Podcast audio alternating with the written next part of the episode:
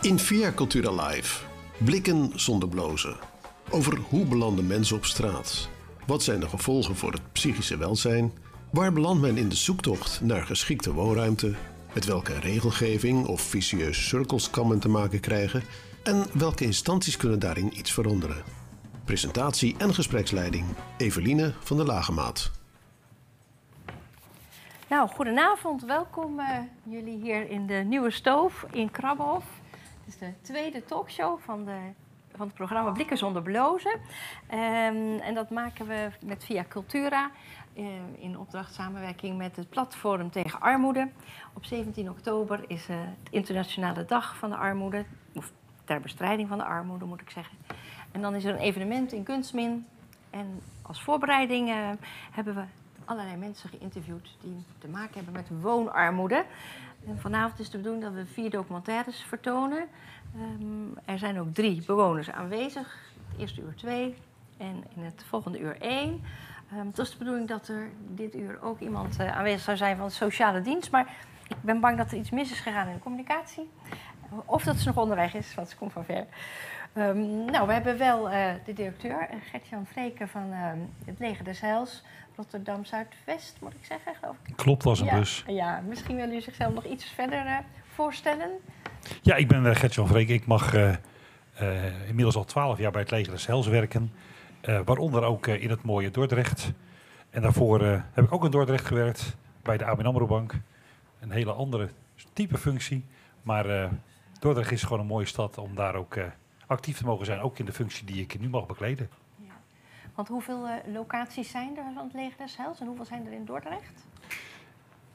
In het hele land zijn er wel uh, ruim 200 verschillende locaties. En ik denk dat we in Dordrecht een stuk of zes okay. ja. hebben. Heel verschillend. Hè? De, in de Bankenstraat hebben we een verpleeghuis. Ja. ja. op het Kromhout natuurlijk, hè, we heel vaak met mensen bekend. Ja. Ehm, we hebben ook een, een domusvoorziening vlakbij het ziekenhuis.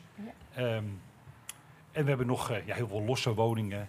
Uh, we doen een dagbesteding op de Marconistraat. Dus we doen op heel veel plekken in Dordrecht uh, doen we van alles nog wat. Ja, precies. Ja. Want uh, jullie hebben een regiofunctie, maar Dordrecht ja. is wel een beetje het hart van deze regio. Ja, voor Zuid-Holland-Zuid, dan is natuurlijk de gemeente Dordrecht is de centrumgemeente. Die voor, nou, zeg maar even alle gemeentes, ook in Albassewaard en rondom Dordrecht, ehm, een aantal taken en verantwoordelijkheden heeft, daar ook middelen voor krijgt om die ook uit te voeren samen met de gemeentes. Maar de kern ligt natuurlijk wel in Dordrecht. Ja, ja oké. Okay. En uh, naast, uh, ik mag je zeggen, naast je zit uh, Deborah. je bent al eerder in de vorige uitzending ook even aangeschoven. Misschien wil je jezelf toch nog eens introduceren? Ja, ja. hi, ik ben Deborah van Stichting Depsers. Wij, ja, wij, wij zijn nu drie jaar bij elkaar als, als organisatie. En uh, het klinkt een beetje als een mond vol, maar wij bestrijden de armoede. Maar ja, wat is dat dan precies? Wij begeleiden zo'n 2000 minimagezinnen op dit moment. En um, uh, ja, wij helpen zeg maar in de breedste zin des woords. Dus dat betekent dat we ze helpen met goede kleding, schoenen, uh, maar ook gewoon met hele praktische zaken in huis. Um, we helpen mensen soms ook gewoon van de straat af. Als een van onze leden op straat komt, mm -hmm. dan doen we er alles aan om te proberen om ze weer in een veilige situatie te brengen. Uh, dat betekent soms best dat we heel intensief hulp verlenen. Uh, en soms lukt het ons ook niet. Dat is, uh, dat is heel lastig. maar het betekent ook heel leuk dat wij een kinderverjaardagenteam hebben. En dat is dan heel vrolijk. Wij geven ieder kindje een cadeau voor een verjaardag en dan uh, een tractatie voor de klas en een taart. En uh, wij vieren ook Sinterklaas met elkaar, met een mooie, mooie zaal en alles. Je doet dat met hoeveel vrijwilligers? Uh? 25 op dit moment. Ja. ja. Okay. Ja. En hoe worden jullie gefinancierd? Uh, Sponsors. Sponsors. Ja, ja. ja Bedrijven, particulieren of waar moet ik aan Ik denken? mail me naar. ja. ja. Ik sta vol voor, voor zalen en uh, het is uh, echt het is een vak apart. Ja. Ja, maar we werken ook samen met de gemeente Dordrecht, want wij krijgen ook heel veel uit de aftersale. Uh, van drielschoenen bijvoorbeeld, vind ik toch uh, ook een heel mooi voorbeeld. Ja. Die geeft altijd, uh, als de sale voorbij is, een hele partij die overblijft aan ons. Ja. En zo hebben alle kindjes van Depses wel een paar schoenen van Van Driel schoenen. En dat vind ik zo verschrikkelijk geweldig. Ja, snap ik. Ja, dat is toch uh, hartverwarmend, vind ik dat. Ja, Dus we zijn eigenlijk heel breed. Ja. ja. Maar we helpen ook met een formulier invullen als dat nodig is. En ehm, we helpen ook heel erg veel met doorverwijzen naar de professionals. Ja. Ja. Nou, dat is eh, altijd nuttig. Ehm, dan ga ik naar de overkant. Eh, daar eh, hebben we Michel. Michel, Hoi. kan je jezelf introduceren? Ja, nou, ik ben Michel Kolk. Ik eh, ben 45 jaar. Oké. Ehm, ja, ik ben woningzoekend. Ja. Want eh, ik ben eh, door een tijdje geleden, door, omdat ik ontslagen werd, eh, ben ik eigenlijk alles kwijt gaan raken. Eh, maar ja, dat probeer ik weer op te bouwen. Dus van, eh, we gaan gewoon vol gas. En Ja. eh, we blijven blij gezicht houden. Ja. We gaan zo je documentaire zien. Misschien is dat handig eh, dat we daarna weer verder praten. Vind je dat goed? Ja hoor, dat is Ja, prima. ja. En dan wat naast je zit... Even je vertellen? wie Je bent? Iliana. Ja, Iliana Todorova is dat, hè? Ja. ja, Ja, oud, ja. Je woont sinds wanneer in Dordrecht? Ja, ik woon in Crispijn, oude Crispijn. Oké. Dat is mijn woning. En ik heb een probleem met mijn woning, echt slecht. Ja. Want je bent ook... Je hebt, je hebt eh, zwaar astma. Ja, ik? ja, ik, Ja. eh, ja, ik heb armastma en 70 procent. En uh, Betekent dat je maar... reactie. Maar, Ja. We gaan van jou Ja. ook dadelijk de documentaire zien. maar ik heb een probleem met mijn huis.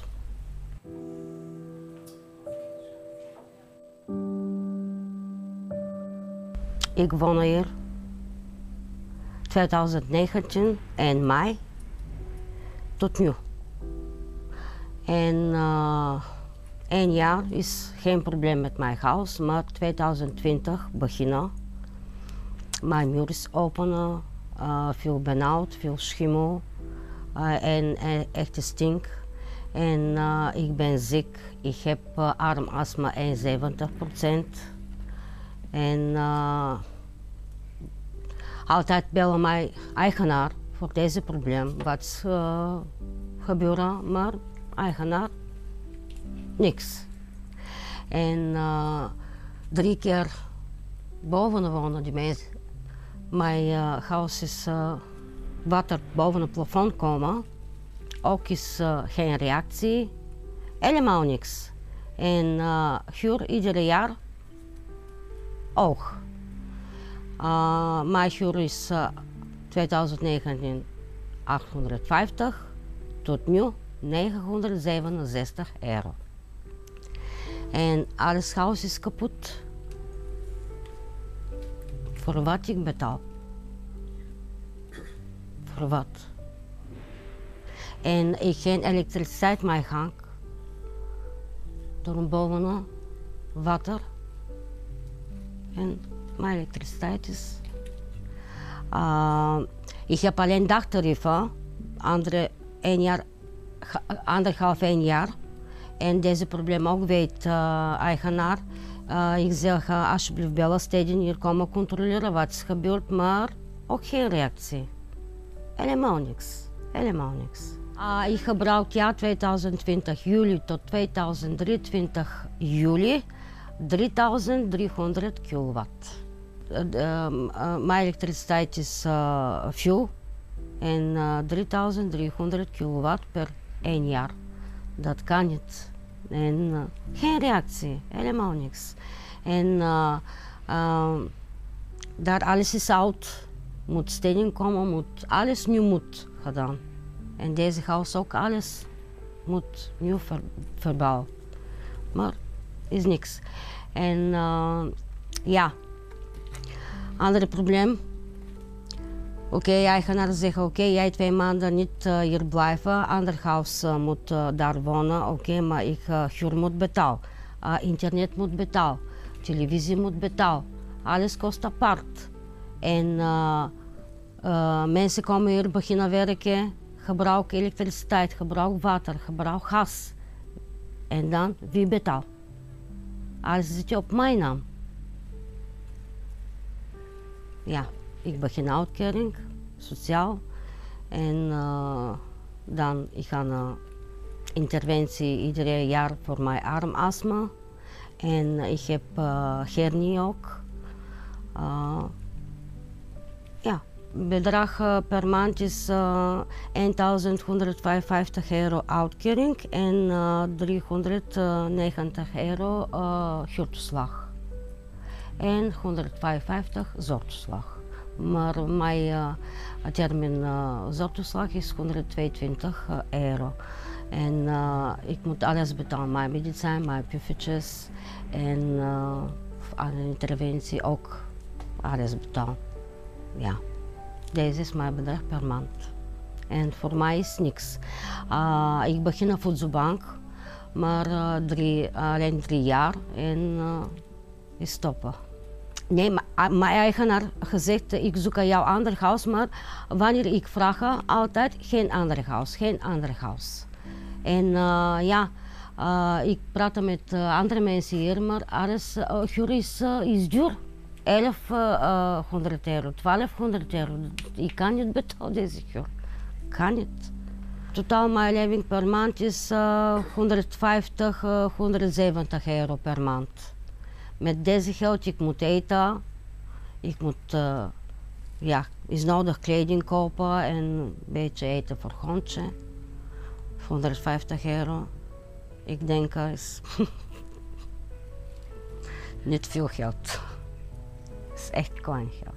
Ja, dat is niet fijn om te zien. Nee. Je vertelde dat je er sinds 2019 woont. Ja.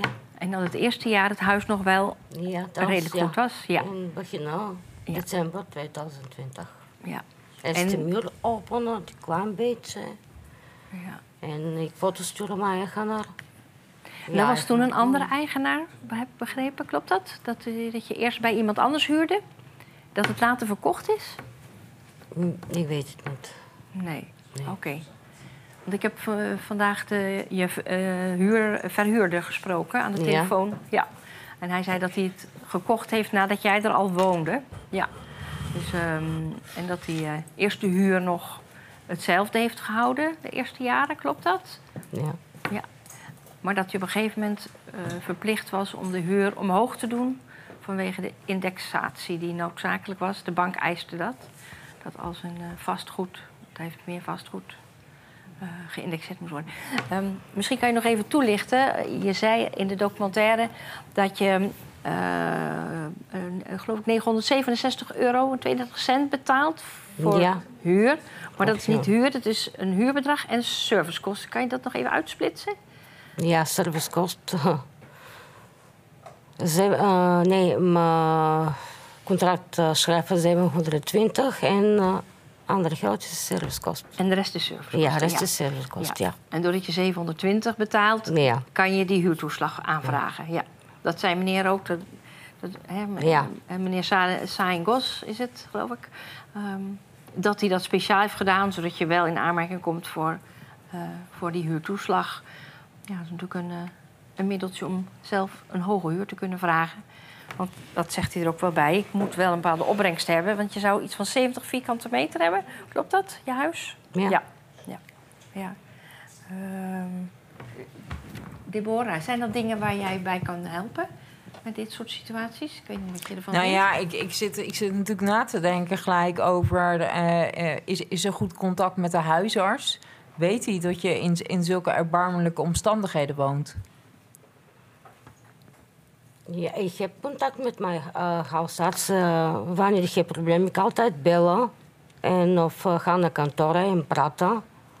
Maar altijd geen, geen tijd. Is bezig en ik heb een probleem. En Maar dit- ik, ik zou jou daar wel bij willen helpen hoor. Ik wil wel met je mee. Ja. ja. Ik wil ook wat zeggen. Ja, geef je dat? Ja. Ja, als ik dit zie, dan schrik ik heel erg. Ja, ik ook hoor. Want ehm, als huurder heb je bepaalde rechten. Ehm, en dat is niet wat ik op dit filmpje net eh, zag. Ehm, de huurbaas moet gewoon een aantal dingen voor elkaar hebben. En als ik dit filmpje zie, dan denk ik dat er heel veel gebreken zijn. En ehm, dan kan ik naar de huurcommissie toe stappen om gewoon te zorgen dat de- degene die iets aan jou verhuurt ook gewoon doet wat hij gewoon volgens de wet verplicht is. Dus mijn buurvrouw zegt, nou, daar wil ik graag bij helpen. Maar je hebt gewoon ook echt als huurder bepaalde rechten. Eh, en dat recht is niet alleen, ehm, of dat geldt ook voor jou. Ehm, want zo hebben we het gelukkig in Nederland met elkaar geregeld.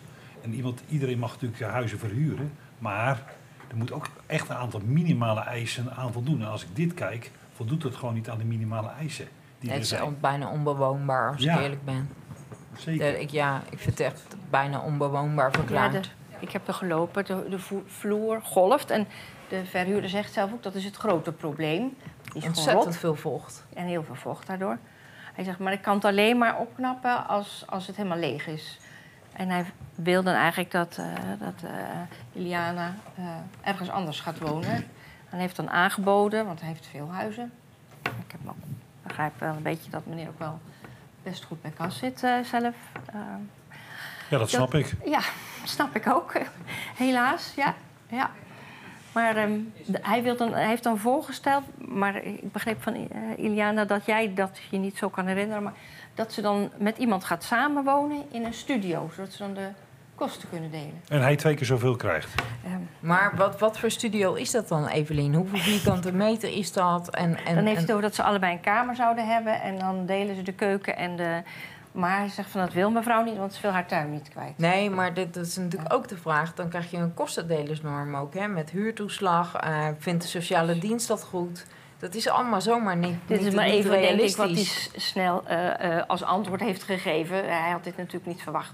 Nee, dit, dus, maar dit is ook niet komen. realistisch voor, voor mevrouw. Want hè, dat is, dan Mhm. wordt het samenwonen. Ja. Hè? Voor de sociale dienst in ieder geval wel. Dus Ja.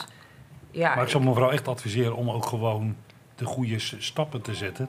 Ja. Ehm, om ook de rechten waar die, die u gewoon heeft, om dat ook gewoon te krijgen. Ja, maar daar wil ik je ook wel weer bij Ja. helpen. Maar dat, dat, weet je, dat is niet mijn expertise. Maar ik weet zeker dat we daar eh, wel Zeker. weer mensen voor hebben binnen het netwerk... die daar wel weer in thuis Ja. zijn. Weet je, ik ben meer eh, van het zorgen... Ja. en andere mensen zijn weer meer van de rechten. Precies, ja. In de buitenwacht zit de wijkwinkel, dat is vlakbij. Ja. Die zouden Dus ook zeker kunnen helpen, ja. Ik weet zeker dat er voldoende mensen zijn die, die wel die brieven kunnen schrijven. En ik wil ondertussen wel even met je kijken hoe je met je gezondheid tot die tijd verder gaat. Want dat is meer waar ik daar gelijk bij denk van, een beetje in mijn hemel. ah, ah, dat, dit is niet best. ja. Dank Jij wel. bent verpleegkundige ook, hè, Deborah? Ja, ik ben verpleegkundige, Ja, ja. ja.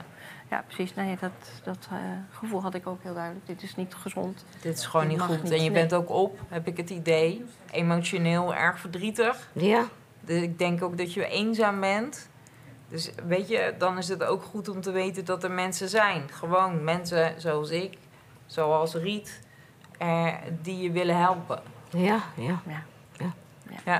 Ja, Er is ook een vermoeden dat de mensen die boven je wonen niet zulke zuivere koffie hebben. nou dus ja, is ook een ze- had voor. het over de elektra-rekening. En toen dacht ik, nou, dat zou, zou ik zomaar een verklaring voor kunnen hebben. Maar dat was zo mijn intuïtie. Ja, Zou zomaar kunnen kloppen. ja. Ja, dat was Ja. zomaar mijn Ja. intuïtie. En ja, dat, eh, weet je, dat, dat, kan ik het niet eh, zomaar, eh, maar Nee. ik had zomaar een gedachte. Ja. Ja. Ja, Maar goed, ik, ik geef jou straks mijn telefoon. Ja, ja, dank Ja? u wel. Ja. Ehm, ja, ik eh, zit me even af te vragen eh, eh, ehm, of we eerst muziek gaan maken. Maar ik vind het eigenlijk nog belangrijk om te zeggen... ehm, de- vraag eigenlijk. Heel veel mensen die we hebben gesproken in de tussentijd... zijn ook heel erg bang om wat te zeggen. Want Iliane heeft ook zoiets van... Ja, je, je wil niet op straat komen staan. En Nee. omdat de situatie nu zo nijpend is voor veel mensen... zeggen ze, ja, dan accepteer ik het maar. Want dan heb ik in ieder geval nog een dak boven mijn hoofd. En krijg ik nog mijn uitkering. Misschien kunnen jullie daar iets op zeggen, eh, Gert-Jan? Ja, ik, aan de ene kant snap ik dat gevoel. Aan de andere kant, eh, je speelt toch wel een beetje de kaart van, ik noem, noem het toch wel huisjesmelkers. Mensen die gewoon misbruik maken van deze situatie. Ehm, en daarvoor is er ook bijvoorbeeld in Nederland dus die huurcommissie die dat gewoon beoordeelt en die daar gewoon goed naar kan kijken. Ehm, en zijn er ook wel alternatieven. Ehm, en dat is ook best wel ingewikkeld. Hè? Nou, ik mag dan directeur zijn van het leger Heils. En we hebben natuurlijk een bepaalde opvang waar ook gewoon mensen naartoe kunnen als het echt gewoon niet meer kan en je geen huis hebt en je wordt uit huis gezet. Want ehm, dat gebeurt ook jammer genoeg. Hè? Dus ik snap best wel dat er heel veel vrees is om stappen te zetten. Aan de andere kant, op het moment dat je dat doet en je wordt geholpen. En nou, je zit hier ook vanavond, wat ik heel erg stoer vind, dat je Ja, dat durft. hoor. En dat je dat ook durft te vertellen, dan helpt dat ook oprecht. En dan is iemand die in mijn optiek daar misbruik van maakt, ehm, toch even beter op zijn plek. Om te denken, oh ja, ik moet toch beter opletten en ook dingen gewoon doen. Die ik gewoon verplicht ben voor de Nederlandse wet. Eh, dus ik vind het heel dapper dat je dit verhaal durft te vertellen. Dat je dat ook gewoon zegt in het openbaar. En ik denk ook dat dat stap 1 is. En dan met de hulp, nou, die mijn buurvrouw net ook al eh, zei, dat je dan ook echt eh, verder kan komen. En we, we kunnen natuurlijk heel goed ook met hem onderhandelen. Hè, voor als hij vervangende woonruimte aan. Hè, eigenlijk dient hij vervangende woonruimte aan te bieden, die wel kwalitatiever goed is. Dan kunnen we natuurlijk mooi in een onderhandelingspositie met hem gaan. Ja. Ja, ik denk dat, dat hij in het gesprek wat ik met hem voerde, de- denk dat hij eigenlijk gewoon hoopt dat eh Iliana eh, gewoon vertrekt en dat hij het voor veel meer geld na het Ja. opknappen kan verhuren aan een. Aan Maar ik neem aan dat hij vanavond kijkt, dus misschien kan hij wat tips... nou eh, ja, hij, hij, hij traint een voetbalteam, geloof ik. eh, dus, eh, ja. dus ik weet niet, misschien kijkt hij terug. Ja, ja nou, we- oké. weet je, wie weet wat Evelien ook nog kan betekenen hierin. Ja. Evelien is ook een durf al. Ja, nou, Ja, ja, ja. Nou ja, ik werd hier echt wel een beetje boos om toen Ja. ik zag hoe, hoe eh, schrijnend. En dan dat enorme bedrag eh, wat daar geïnd wordt. Ja. Ja, het is echt onvoorstelbaar. Ja. Ehm, ondertussen is eh, Gerard eh, Laurens, is het hè? Ja, Singer-songwriter, Dordtse singer-songwriter. Kan je iets vertellen? Gaan staan, want je wil spelen voor ons. Ja. Ja, dat is goed. Nou, ik ben Gerard Laurens. Ik maak mijn eigen liedjes. Ik zing liedjes in het Nederlands. En ik speel veel, onder andere voor de bibliotheek, voor taalontwikkeling. Ik ben al zeven jaar voorleesvrijwilliger. Dan neem ik altijd mijn gitaar mee. En ehm, we hebben weer een zomertour achter de rug. Dan gaan we twee weken lang met de bibliotheek eh, langs eh, de speeltuinen en alle plekken in Dordrecht. Om eh, kinderen die nog geen lid zijn van de bibliotheek eh, over te overtuigen of lid te maken. Super, Mooi. leuk. Mijn eerste liedje heet ehm Ahoy.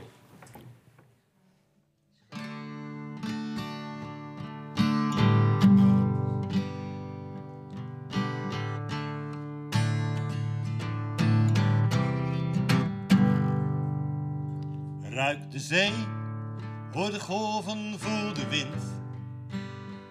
Ja, ik wil weten wat er zich achter die zee bevindt. En ik sta nu hier, maar ik wil zo graag naar daar. Met mijn liedjes en mijn grapjes en natuurlijk mijn gitaar. Want ik wil varen rond de wereld. En hoe is die nog zo groot? Ik heb twee perrels en een badmuts en een kleine rubberboot. Ahoy, een land in zicht. Ahoy, ja land in zicht. Leren lopen, leren vallen, leren staan. Wat je weet en wat je doet is nooit vanzelf gegaan. Je klein bent, denk je nou als ik later groot ben. Maar nu ik groot ben, denk ik, was ik maar weer klein. Want dan kon ik varen rond de wereld. En hoe is die nog zo groot? Ik heb twee peddels en een badmuts en een kleine rubberboot. Ahoy, land in zicht. Ahoy, land in Het is spannend, want ik heb het nooit gedaan. In een bootje rond de wereld naar heel ver hier vandaan. Spannend, misschien gaat het verkeerd. Maar ach, dat weet ik pas als ik het probeer. Dus ik ga varen rond de wereld. En hoe is die nog zo groot? Ik heb twee peddels en een bakmuts en een kleine rubberboot. Ahoy, land in zee. Ahoy,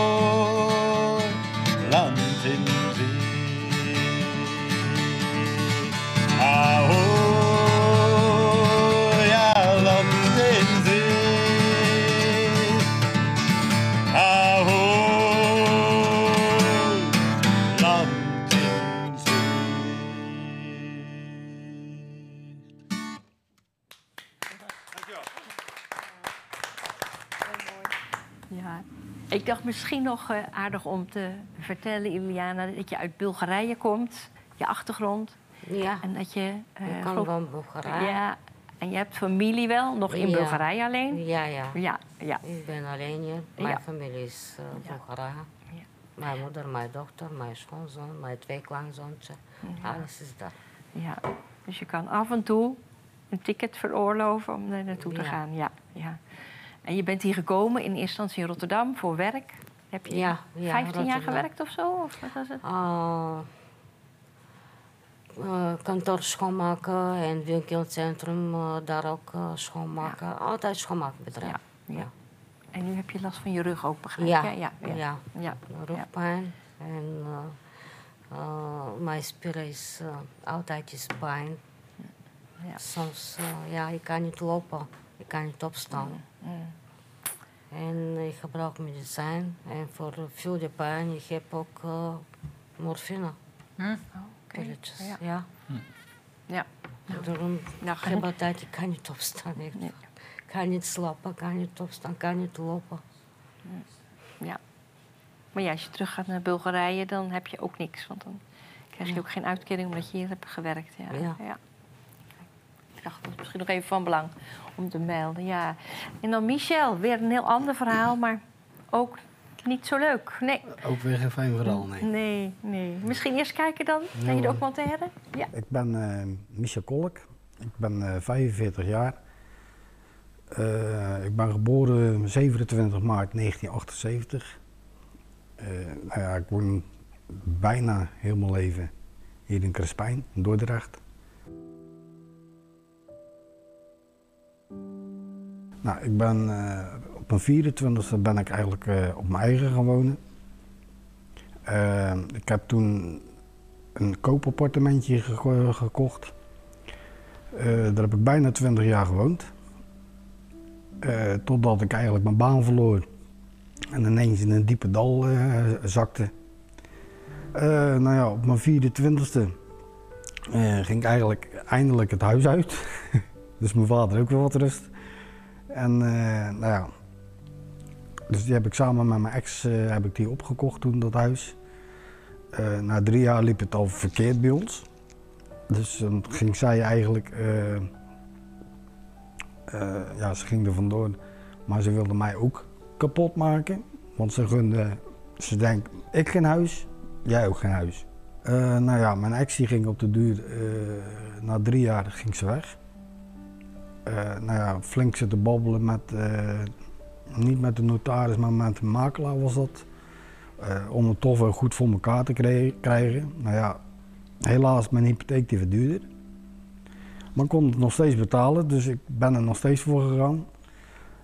Toen ben ik met een volgende vrouwtje ben ik daar gaan wonen. Dan dacht ik allemaal dat dat goed ging. Op een of andere dag, ik ga eigenlijk naar mijn werk toe. Helemaal nergens bij stilgestaan, want wat ik standaard doe, is als ik wegga mijn vrouwtje een kus geven. En de hond. En dan, eh, dan ga ik naar mijn werk. Dus ja, de hele dag werken, kom je thuis, is er niemand meer. Dus mijn hond weg, het vrouwtje weg. Ik werd, nog flink bedreigd ook trouwens. Hé, want eh, ik had blijkbaar alles fout gedaan en dan kan een heel team wat achter me aan wil komen. Wat nergens op sloeg. Eh, dus ik ben eigenlijk gewoon zoiets van, nou weet je wat, dan mijn afstand. Ik ben wel wezen zoeken naar mijn hond, want ja, het is, het is je allesje. Eh, maar ja, ik mocht niet van de politie, want die waren eigenlijk bang dat ik eh, dingen ging doen wat niet mag. Nou ja, ik ga de politie niet inschakelen om dingen te doen die niet mogen. Maar ja, de politie die wilde mij ook niet helpen.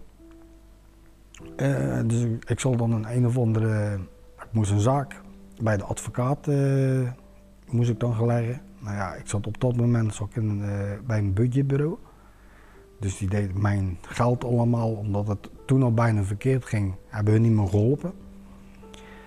Eh, dus ik zat bij hun niet en ik heb toen gevraagd voor geld om een advocaat te, te kunnen inschakelen. Maar ja, dat mocht natuurlijk niet. Dus ik moest alles stilgooien. Ja, dat heb ik dan ook maar gedaan, want ja, ik kan niet altijd blijven jagen en zoeken. En nou ja, daarna kreeg ik ineens een, een nieuwe vriendin, dat eigenlijk nog steeds mijn vriendin is. Ja, die komt uit een ander land, Israël. Eh, nou ja, Ze al die jaren hebben ze nog bij mij gewoond, tot op de dag dat ik eruit gegooid werd in 2020 eh, december. Eh, toen hebben we heel even samen nog op straat geleefd. Eh, nou ja, op de duur was ik mijn vrouwtje gewoon kwijt. Waardoor ik ook weer helemaal teleurgesteld was. Toen heb ik de politie erbij gehaald en die kwam eigenlijk met de vraag van... eh, vind jij het goed als ze veilig zit? Ja, aan de ene kant vind ik dat wel goed, maar ik wil weten waar ze zit. Want daar, daarvoor had ik ze gebeld. Nou, dat konden ze me niet vertellen, omdat ik nog niet getrouwd was. Dus toen ben ik naar een zoontje van haar gestapt om te vragen. Ik zeg, joh, eh, kan jij niet even naar de politie bellen om te vragen waar ze nou eigenlijk zit? Nou, die kreeg het wel gelukkig voor elkaar. En toen bleek ze in de, ter appel te zitten. Eh, want dan zit je in afwachting eigenlijk om het, ja, om het maar te zeggen, het land daar gegooid te worden. Eh, nou ja, ik heb nog geprobeerd om, ze, om dat tegen. Nou, dat is jammer genoeg niet gelukt. Dus ja, ze zit nu ongeveer eh, drie jaar zit ze daar. hoor. Eh, waardoor ik eigenlijk alles kwijtraakte.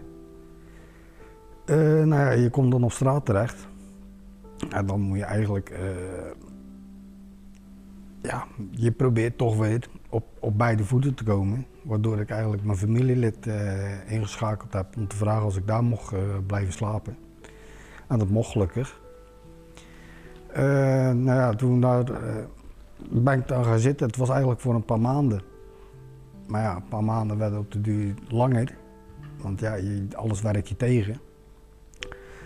Dus eindelijk kon ik een uitkering aanvragen, want het was allemaal goed gegaan op de duur. Dus ja, er komt er toch geld binnen. Eh, nou, doordat ik geld heb gekregen, kon ik me ook laten inschrijven bij, wo- als woningzoekende. Want ja, dat, kon ik eerst niet betalen en nou, omdat ik toch veel geld binnenkreeg, is dat toch wel goed gegaan. Eh, ik ben volop gaan zoeken. Ik heb ook meerdere hulp gaan zoeken. eh, met de Stichting Mee, eh Leger des Heils, team Wijkbeheer. Om toch weer op de beide voeten te komen. Ik heb ook heel veel hulp gehad, dus heel veel brieven voor me geschreven ook om dat allemaal goed te krijgen. Dus eh, nou ja, ik kreeg wel de kans om een, eh, een kamer te krijgen bij de Leger Heils.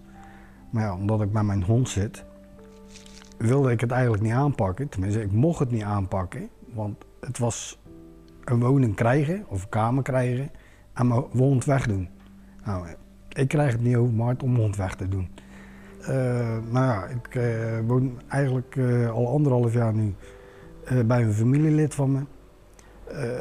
Ja, als je onze levens bij elkaar gaat leggen, mijn leven die is heel anders dan die van hem. Want ik wil wat bereiken en hij heeft meer een soort van nachtleven omdat hij blind is. Dus hij weet niet de, de, de tijden waardoor hij eigenlijk leeft. Eh, maar ondanks hij allemaal ja, sn- s'nachts leeft, ja, kom ik eigenlijk niet meer aan mijn nachtrust toe. Ik zit de hele dag op een slaapkamertje met mijn hond. En eh, ja, dat, dat is voor ons ook een, een hoge druk eigenlijk. Dus ja, ik zou graag een, eh, een nieuw woningje willen, waardoor ik toch weer mijn opstart kan maken. Ja, ik ben natuurlijk aan het solliciteren geweest, want ja, je wilt toch weer werken. Eh, nou ja, ik had bijna een hak, baan. Ik kon als eh, vervoerder van de picknick kon ik boodschappen rond gaan brengen. Dus daar was ik al helemaal tevreden mee. Ik wilde al diezelfde dag nog gaan shoppen, t-shirtje, want je moet dan een blauwe spijkerbroek en een wit t-shirtje hebben. Dus dat wilde ik al allemaal gaan doen, dat was al in de optie.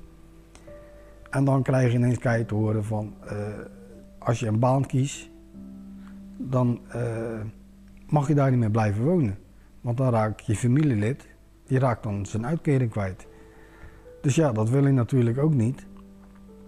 Eh, dus ja, dat, dat, liep al aan duigen. En eh, ja, je wil hem ook beschermen, maar je wil ook doorgaan. Ja, je probeert een woning te zoeken om verder te kunnen gaan. En dat ligt niet voor het oprapen. Eh, je ziet overal in de buurt je lege woningen staan, maar niet voor mij. Maar ja, het is wel zo, als zodra ik eigenlijk de, een woning zal krijgen, dan gaan er voor mij weer deuren open. Want ik kan eh, werk gaan zoeken. Eh, nou ja, ik kan weer op mijn eigen benen staan. Ik kan weer uit de uitkering. Eh, dus ik kan gewoon mijn eigen leven opbouwen. Op, op het moment loop ik gewoon helemaal spaak. Want je kan geen kant op. Alleen maar puur omdat ze je tegenwerken. Ja, ik denk dat ik geestelijk toch wel een beetje in de knoop ben geraakt. Maar ja, net wat ik zeg, ik, ik ben nogal strijdkrachtig, dus ik wil er gewoon uitkomen. En het, het moet gewoon even een plekje krijgen. Eh, maar voor dat plekje, eh, ja, daar blijf ik ook voor vechten. Het is echt wat niks meer me tegenhouden.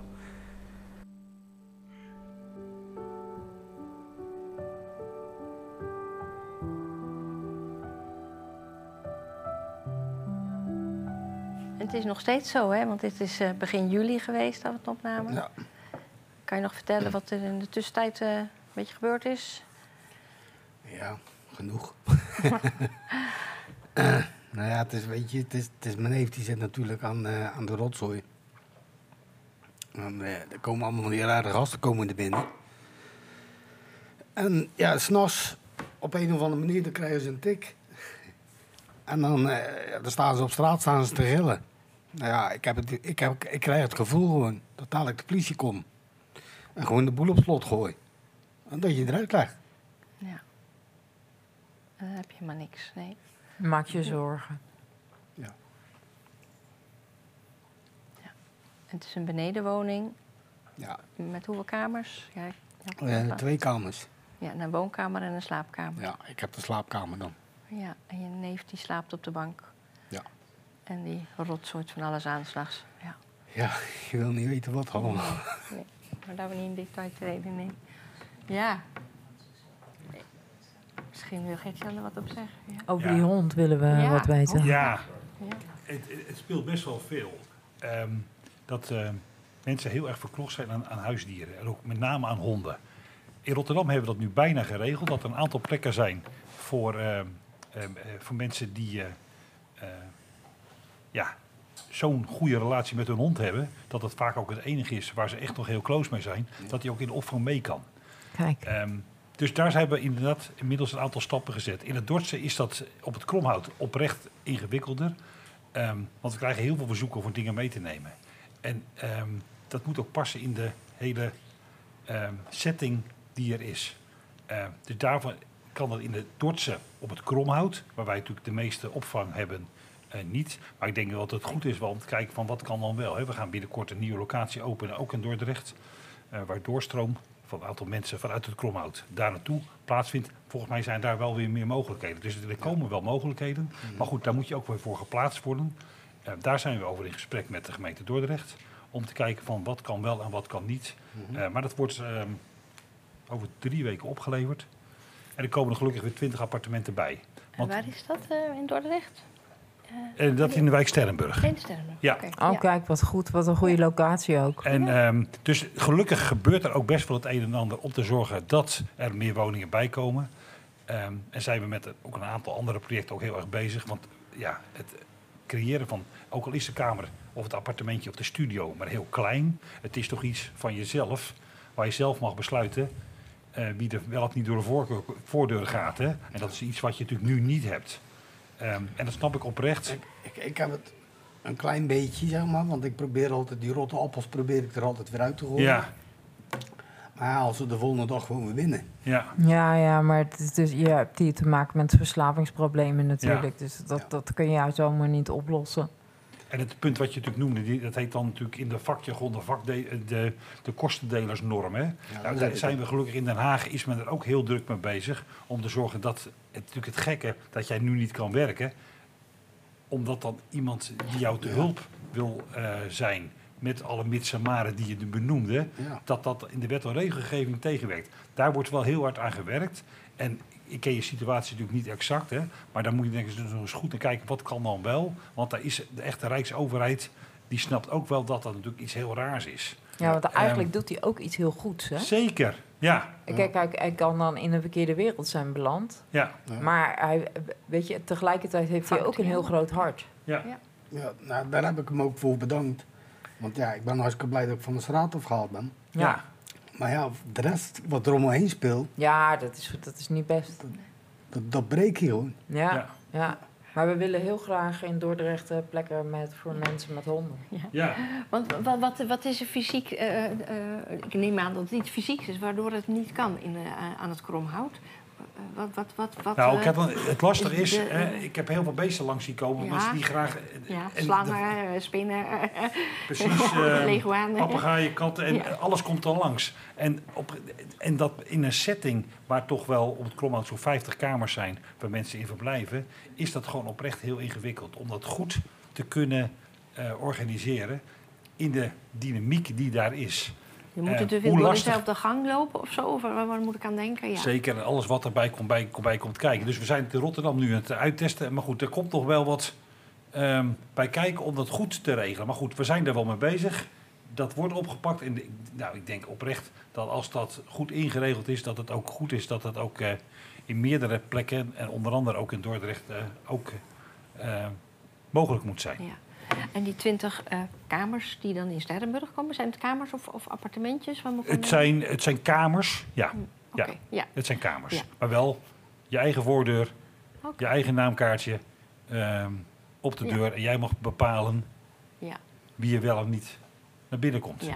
En daar mogen wel eh, bepaalde huisdieren mee? Want ik kan me ook Ja, voorstellen... daar mogen wel bepaalde. Maar wat, ik, ik weet Ja. oprecht niet exact. Maar het is natuurlijk wel je eigen kamer. Ja. Dus daar geldt ook gewoon je eigen regels.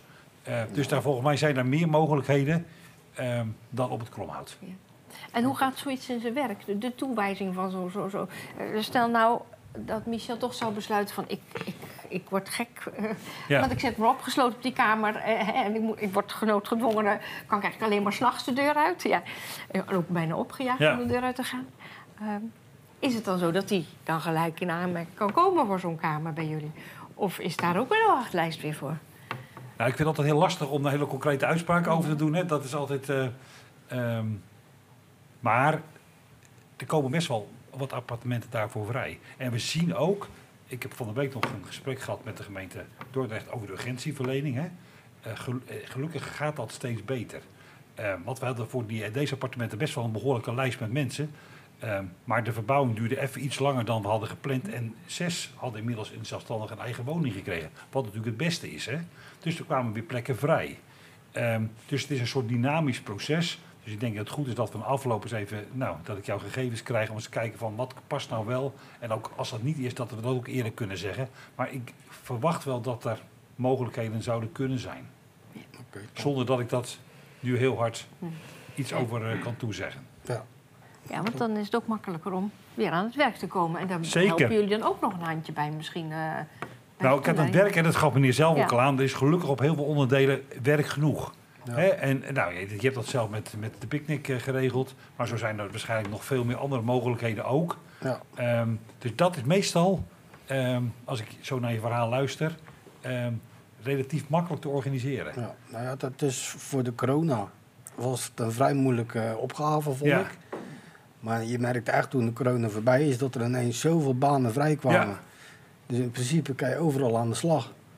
Maar ja, dan krijg je dit gezeik van Ja, eh, of je woning verliezen of gewoon een uitkering. Ja. Ja. Dus ja, dan, dan wordt het eigenlijk, eh, nou ja, het wordt er niet moeilijk op. Het is natuurlijk vrij makkelijk dan. ja. Maar het is niet de keuze die ik wil geven. Nee, dat snap ik. Nee. En dan zou je vriendin misschien ook nog weer kunnen komen. Oh, ik wou, ik wou dat ik dat voor elkaar kreeg. Ach ja, ja, Het is je gegund. ja. Nou. ja. Ehm, ik zag eh, op, eh, op jullie eh, website een Ja. mooi filmpje van, van de nachtopvang. Ja. Die van een grote slaapzaal veranderd is in, in persoonlijke kamers. Misschien is het aardig als ze dat beeld kunnen laten zien ook en horen. Ja.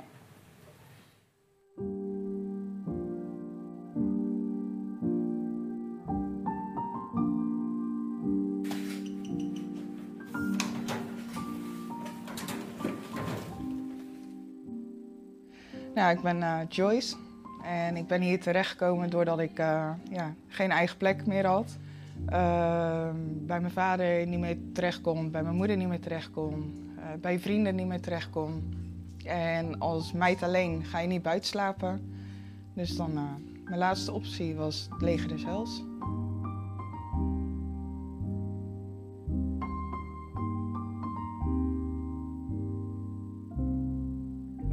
Ja, ik ben Jordan Blasweiler, ik ben 46 jaar.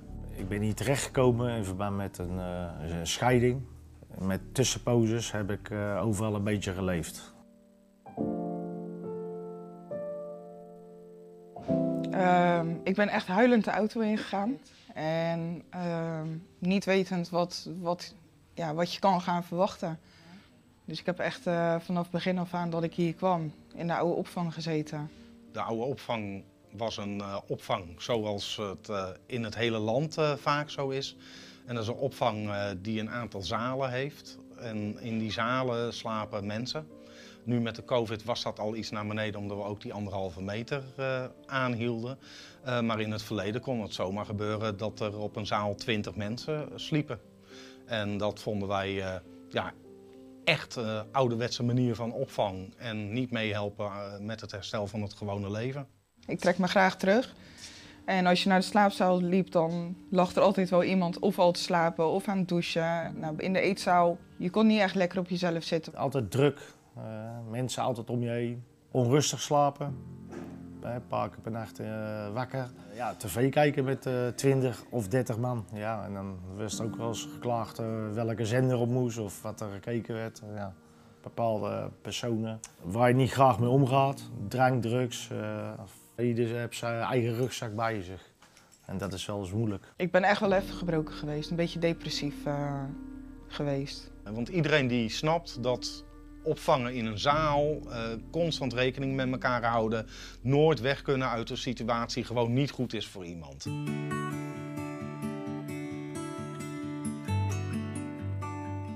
De dag dat we verhuizen, eigenlijk de dag daarna, uh, kwam ik op mijn werk en dan zit je in een vreemde situatie waarin het oude niet meer is en het nieuwe net is begonnen.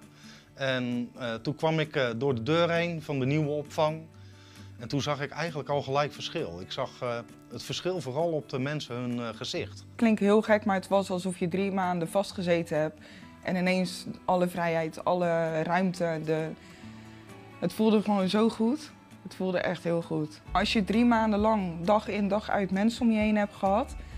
ben je blij dat je eigen plekje hebt.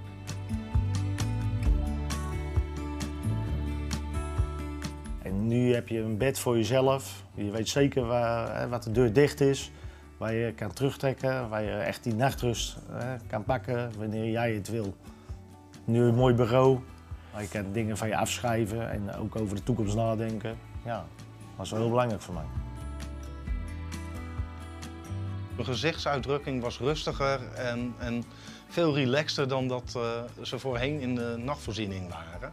En uh, toen kwamen er eigenlijk gelijk mensen naar me toe die zeiden: Oh, ik heb zo lekker geslapen. Het is zo fantastisch. En ja, je bent gewoon zo trots dat je gewoon alles weer zelf hebt en met dingetjes op de plek staan. Ja, gewoon echt dankbaar. En uiteindelijk werd ik door uh, één iemand uitgenodigd om een kopje koffie te komen drinken op zijn kamer. En die had met ja, de dingen die hij had nog eventjes een beetje ingericht, waardoor het nog huiselijker werd. Ik heb twee jonge kinderen. En voor zover ik weet en uh, te horen heb gekregen, zodra ik een eigen woning heb, dan uh, mag ik mijn kinderen weer volledig hebben. Dus dat uh, motiveert mij alleen maar om heel hard te gaan werken voor een eigen plekje. Maar ik wil wel het liefst weer voor mezelf een baan hebben. Gewoon een betaalde baan en met een huisje. Als ik maar bezig ben. Dan ben ik hier sowieso weg. En dan heb je zelf weer een doel. In het oude gedeelte had je die, die moed en die hoop had je toch al een beetje opgegeven van ja, ga ik hier wel uitkomen? Een van de pijlers van deze opvang, binnenkomen, zo snel mogelijk een begeleider en zo snel mogelijk weer uitstromen naar een uh, situatie die het meest gepast is bij die individuele uh, deelnemer. De, de, middag dat we onze sleutel kregen en de kamer toegewezen kregen, heb ik gelijk mijn moeder opgebeld. En s'avonds ben ik gelijk mijn spullen gaan halen, mijn eigen Senseo ben ik weer gaan halen. En gelijk ingericht naar mijn zin. Mijn koffer als eerste uitgepakt, in de kast neergelegd. En uh, mijn koffer even diep weggestopt, zeg maar. En vanaf hier gaan we gewoon vechten voor een betere toekomst.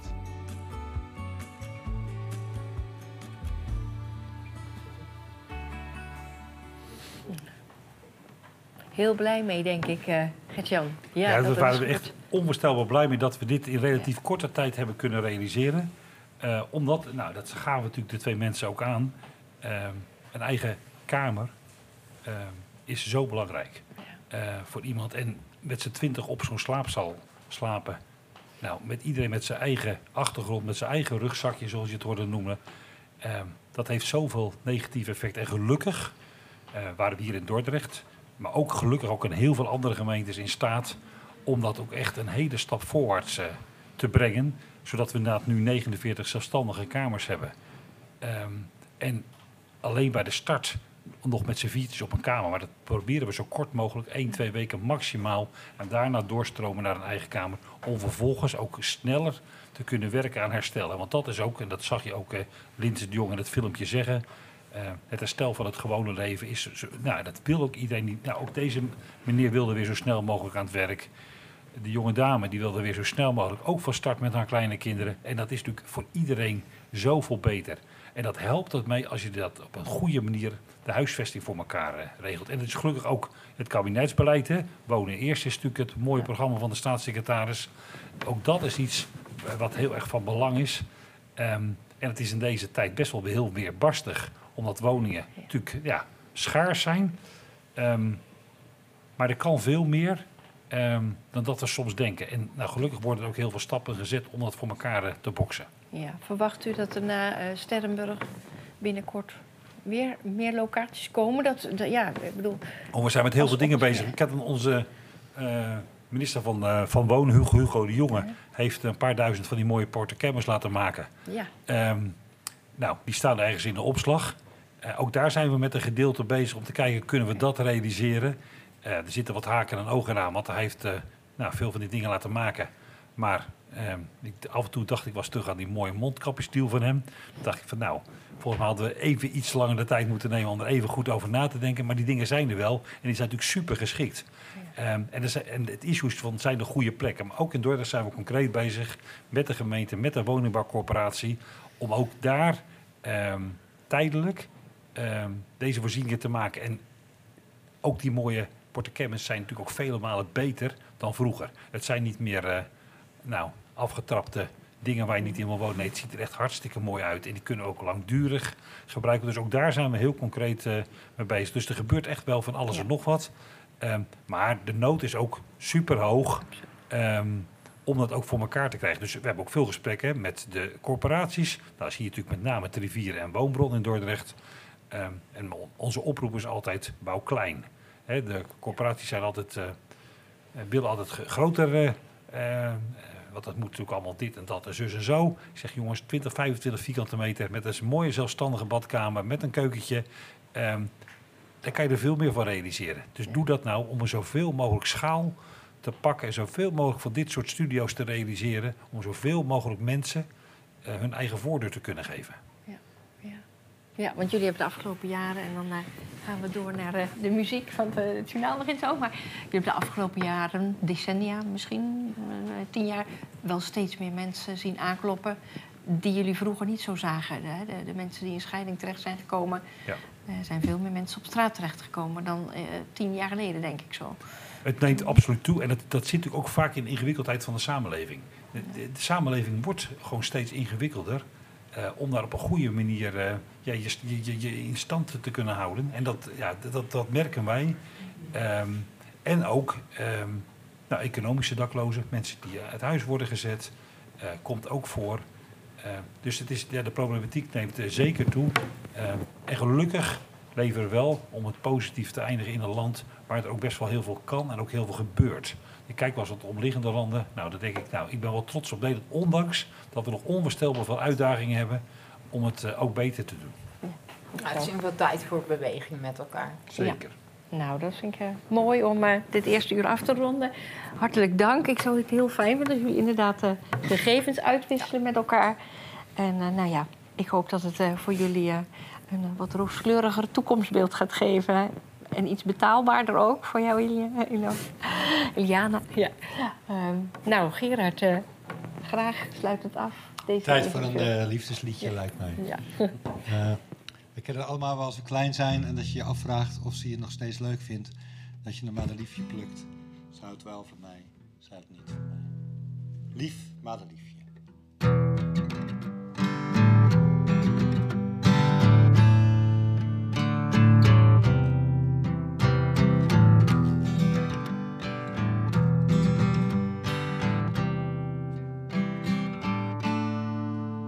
Ach. Lief, madeliefje zou graag willen weten. Denkt ze nog aan mij of is zij me vergeten? Lief madeliefje, nee geen zoete praatjes. Zeg me de waarheid met jouw kleine blaadjes. Lief madeliefje, vertel me toch gauw. Zeg me toch dat ze van me houdt. Eén, ze houdt van mij twee. Niet van mij drie, ja ze houdt van mij vier. Niet van mij vijf, ze houdt van mij zes. Niet van mij zeven, ze houdt van mij acht.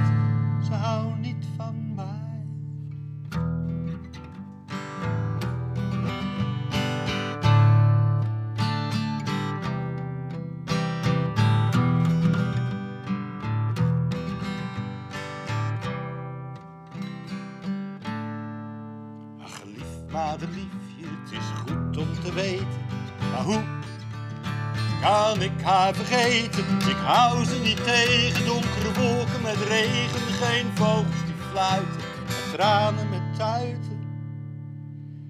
Lief madeliefje, zij vindt mij stom. Zij is mooi en slim, ik lelijk en dom.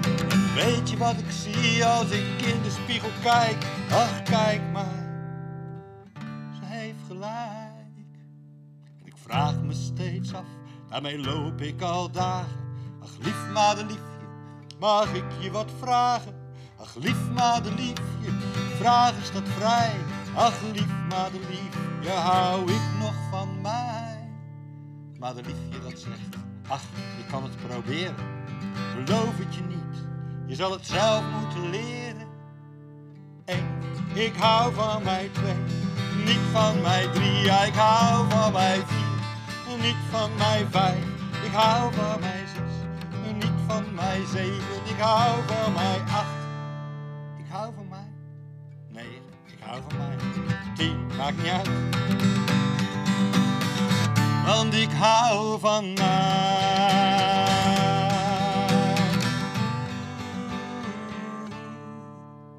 Lief madeliefje, bedankt voor het lijm.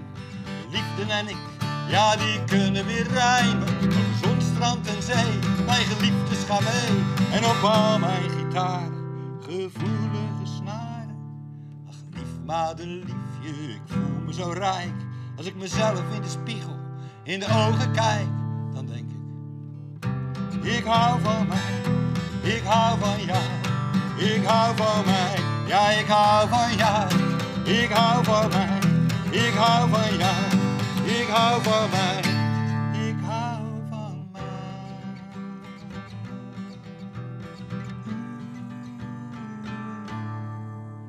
Ach lief madeliefje, dit liedje is af. Lief madeliefje, made in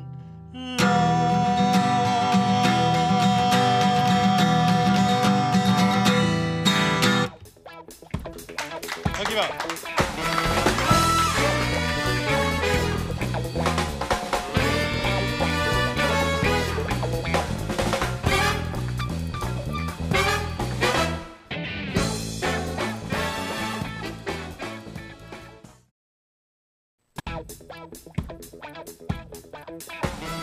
In Via Cultura Live. Blikken zonder blozen. Over hoe belanden mensen op straat? Wat zijn de gevolgen voor het psychische welzijn? Waar belandt men in de zoektocht naar geschikte woonruimte? Met welke regelgeving of vicieuze cirkels kan men te maken krijgen?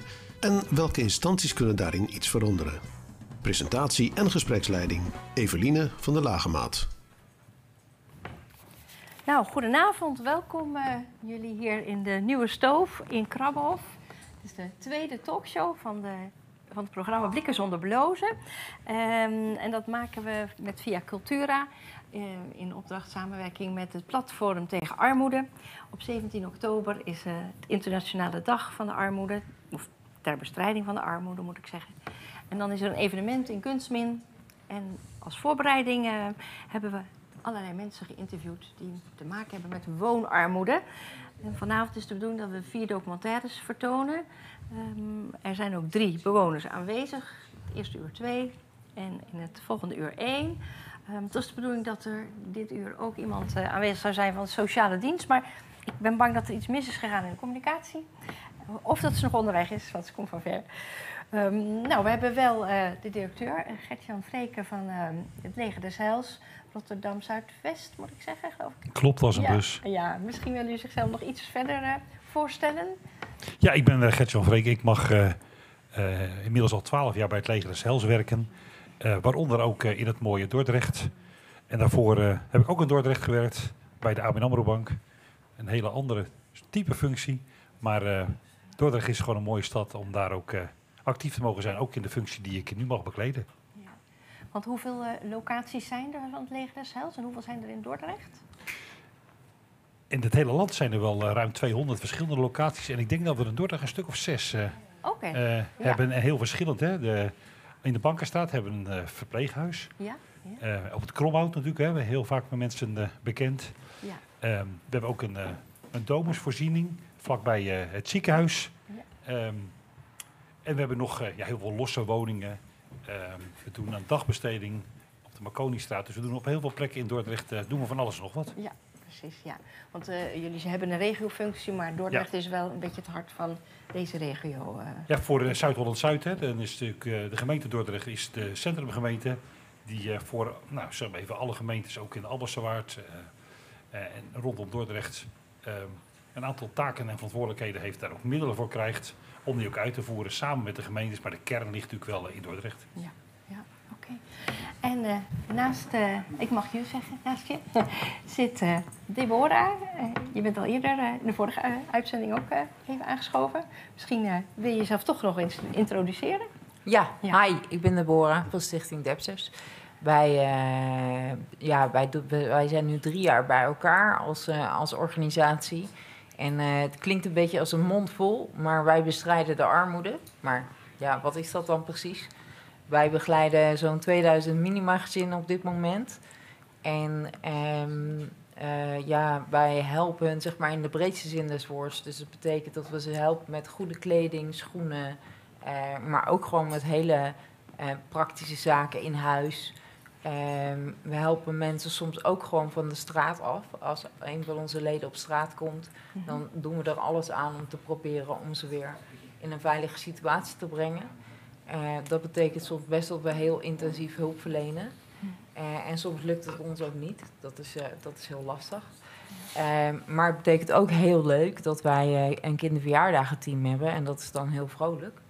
Wij geven ieder kindje een cadeau voor een verjaardag. En dan een tractatie voor de klas en een taart. En wij vieren ook Sinterklaas met elkaar. Met een mooie mooie zaal en alles. Je doet dat met hoeveel vrijwilligers? Uh? Uh, 25 op dit moment. Ja. ja. Okay. Ja. En hoe worden jullie gefinancierd? Uh, Sponsors. Sponsors. Ja, ja. ja Bedrijven, particulieren of waar moet ik aan Ik denken? mail me naar.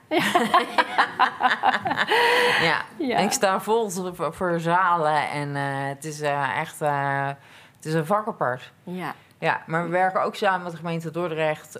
want wij krijgen ook heel veel uit de aftersale. Uh, van drielschoenen bijvoorbeeld, vind ik hm? toch uh, ook een heel mooi voorbeeld. Ja. Die geeft altijd, uh, als de sale voorbij is, een hele partij die overblijft aan ons. Ja. En zo hebben alle kindjes van Depsers wel een paar schoenen van Van Drielschoenen. En dat vind ik zo verschrikkelijk ja. geweldig. Ja, snap ik. Ja, dat is toch hartverwarmend, vind ik dat. Ja. Dus we zijn eigenlijk heel breed. Ja. ja.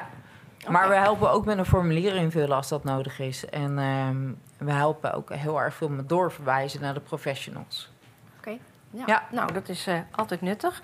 Um, dan ga ik naar de overkant. Uh, daar uh, hebben we Michel. Michel, Hoi. kan je jezelf introduceren? Ja, nou, ik ben Michel Kolk. Ik ben 45 jaar. Oké. Okay. ja, ik ben woningzoekend. Ja. Want ik ben door een tijdje geleden, door, omdat ik ontslagen werd, ben ik eigenlijk alles kwijt gaan raken. Ja. maar ja, dat probeer ik weer op te bouwen. Ja. Dus we, uh, we gaan gewoon vol gas. En, ja. uh, we blijven blij gezicht houden. Ja. We gaan zo je documentaire zien. Misschien is dat handig uh, dat we daarna weer verder praten. Ja. Vind je dat goed? Ja hoor, dat is ja, prima. ja. En dan wat naast je zit... Wil je vertellen? wie Je bent? Iliana. Ja, Iliana Todorova is dat, hè? Ja. ja. Ja, ja. Je woont sinds wanneer in Dordrecht? Ja, ik woon in Crispijn, Oud Crispijn. Oké. Dat is mijn woning. Ja. Ik heb een probleem met mijn woning, echt slecht. Ja, want je bent ook, je hebt, je hebt eh, zwaar astma. Ja, ik? ja, ik, Ja. eh, ja, ik heb armastma en 70 procent. En uh, Betekent dat je maar- reactie. Maar, Ja, we gaan eh, van jou Ja. ook dadelijk de documentaire zien. maar ik heb een probleem met mijn huis.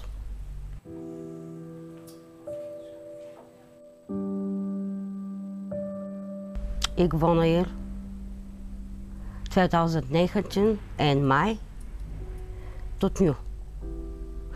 En eh één jaar is geen probleem met mijn huis, maar 2020 beginnen. Mijn muur is open, eh, veel benauwd, veel schimmel eh, en echte stink. En eh, ik ben ziek, ik heb uh, armastma 71 En altijd bellen mij eigenaar voor deze probleem. Wat uh, gebeuren, maar eigenaar niks. En uh, drie keer boven wonen die mensen. Mijn uh, huis is water boven het plafond komen. Ook is geen reactie. Helemaal niks. En huur ieder jaar ook.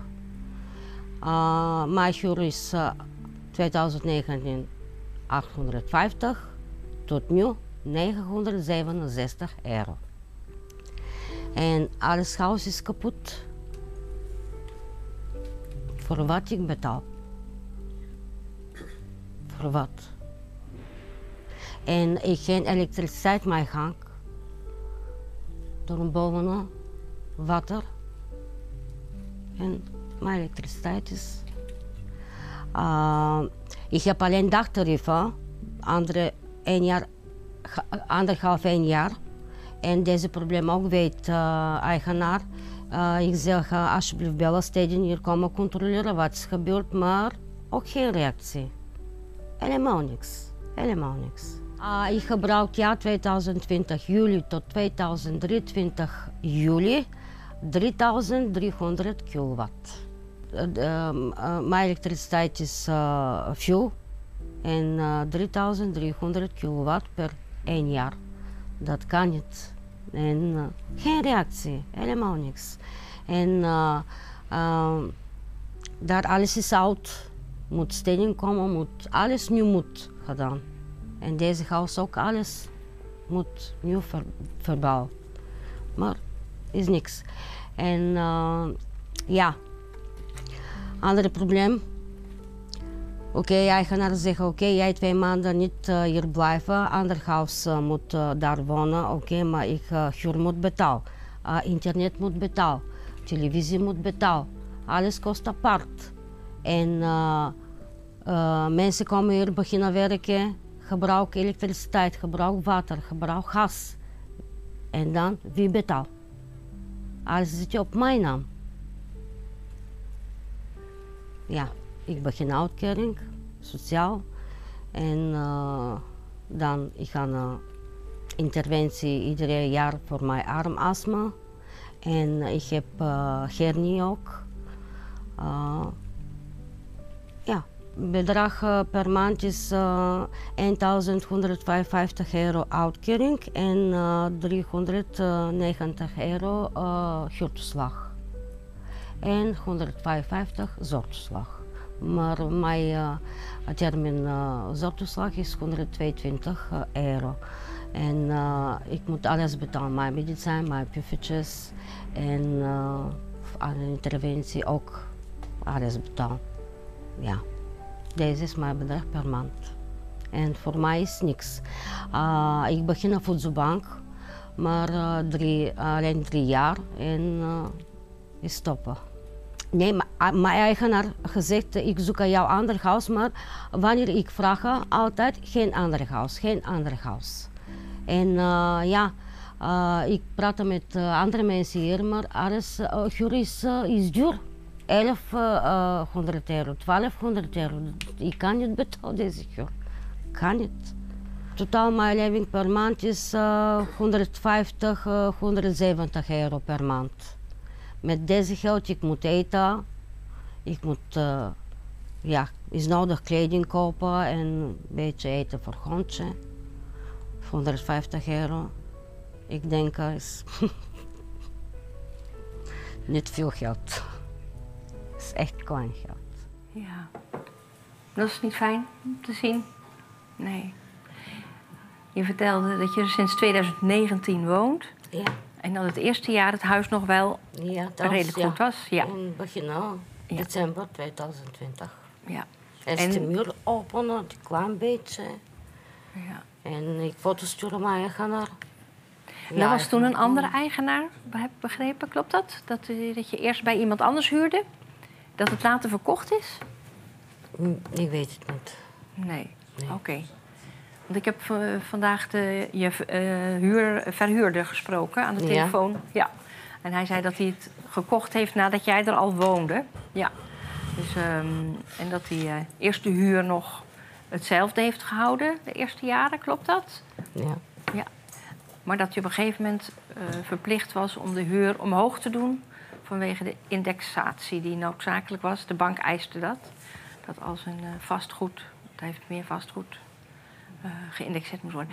Um, misschien kan je nog even toelichten. Je zei in de documentaire dat je, uh, een, geloof ik, 967 euro en 32 cent betaalt voor ja. huur. Maar dat is niet huur, dat is een huurbedrag en servicekosten. Kan je dat nog even uitsplitsen? Ja, servicekosten.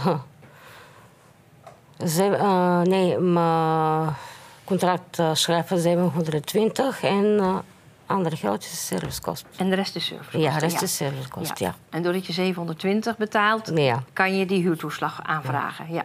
Dat zei meneer ook. Dat, dat, hè, ja. Meneer Saingos is het, geloof ik. Um, dat hij dat speciaal heeft gedaan, zodat je wel in aanmerking komt voor, uh, voor die huurtoeslag.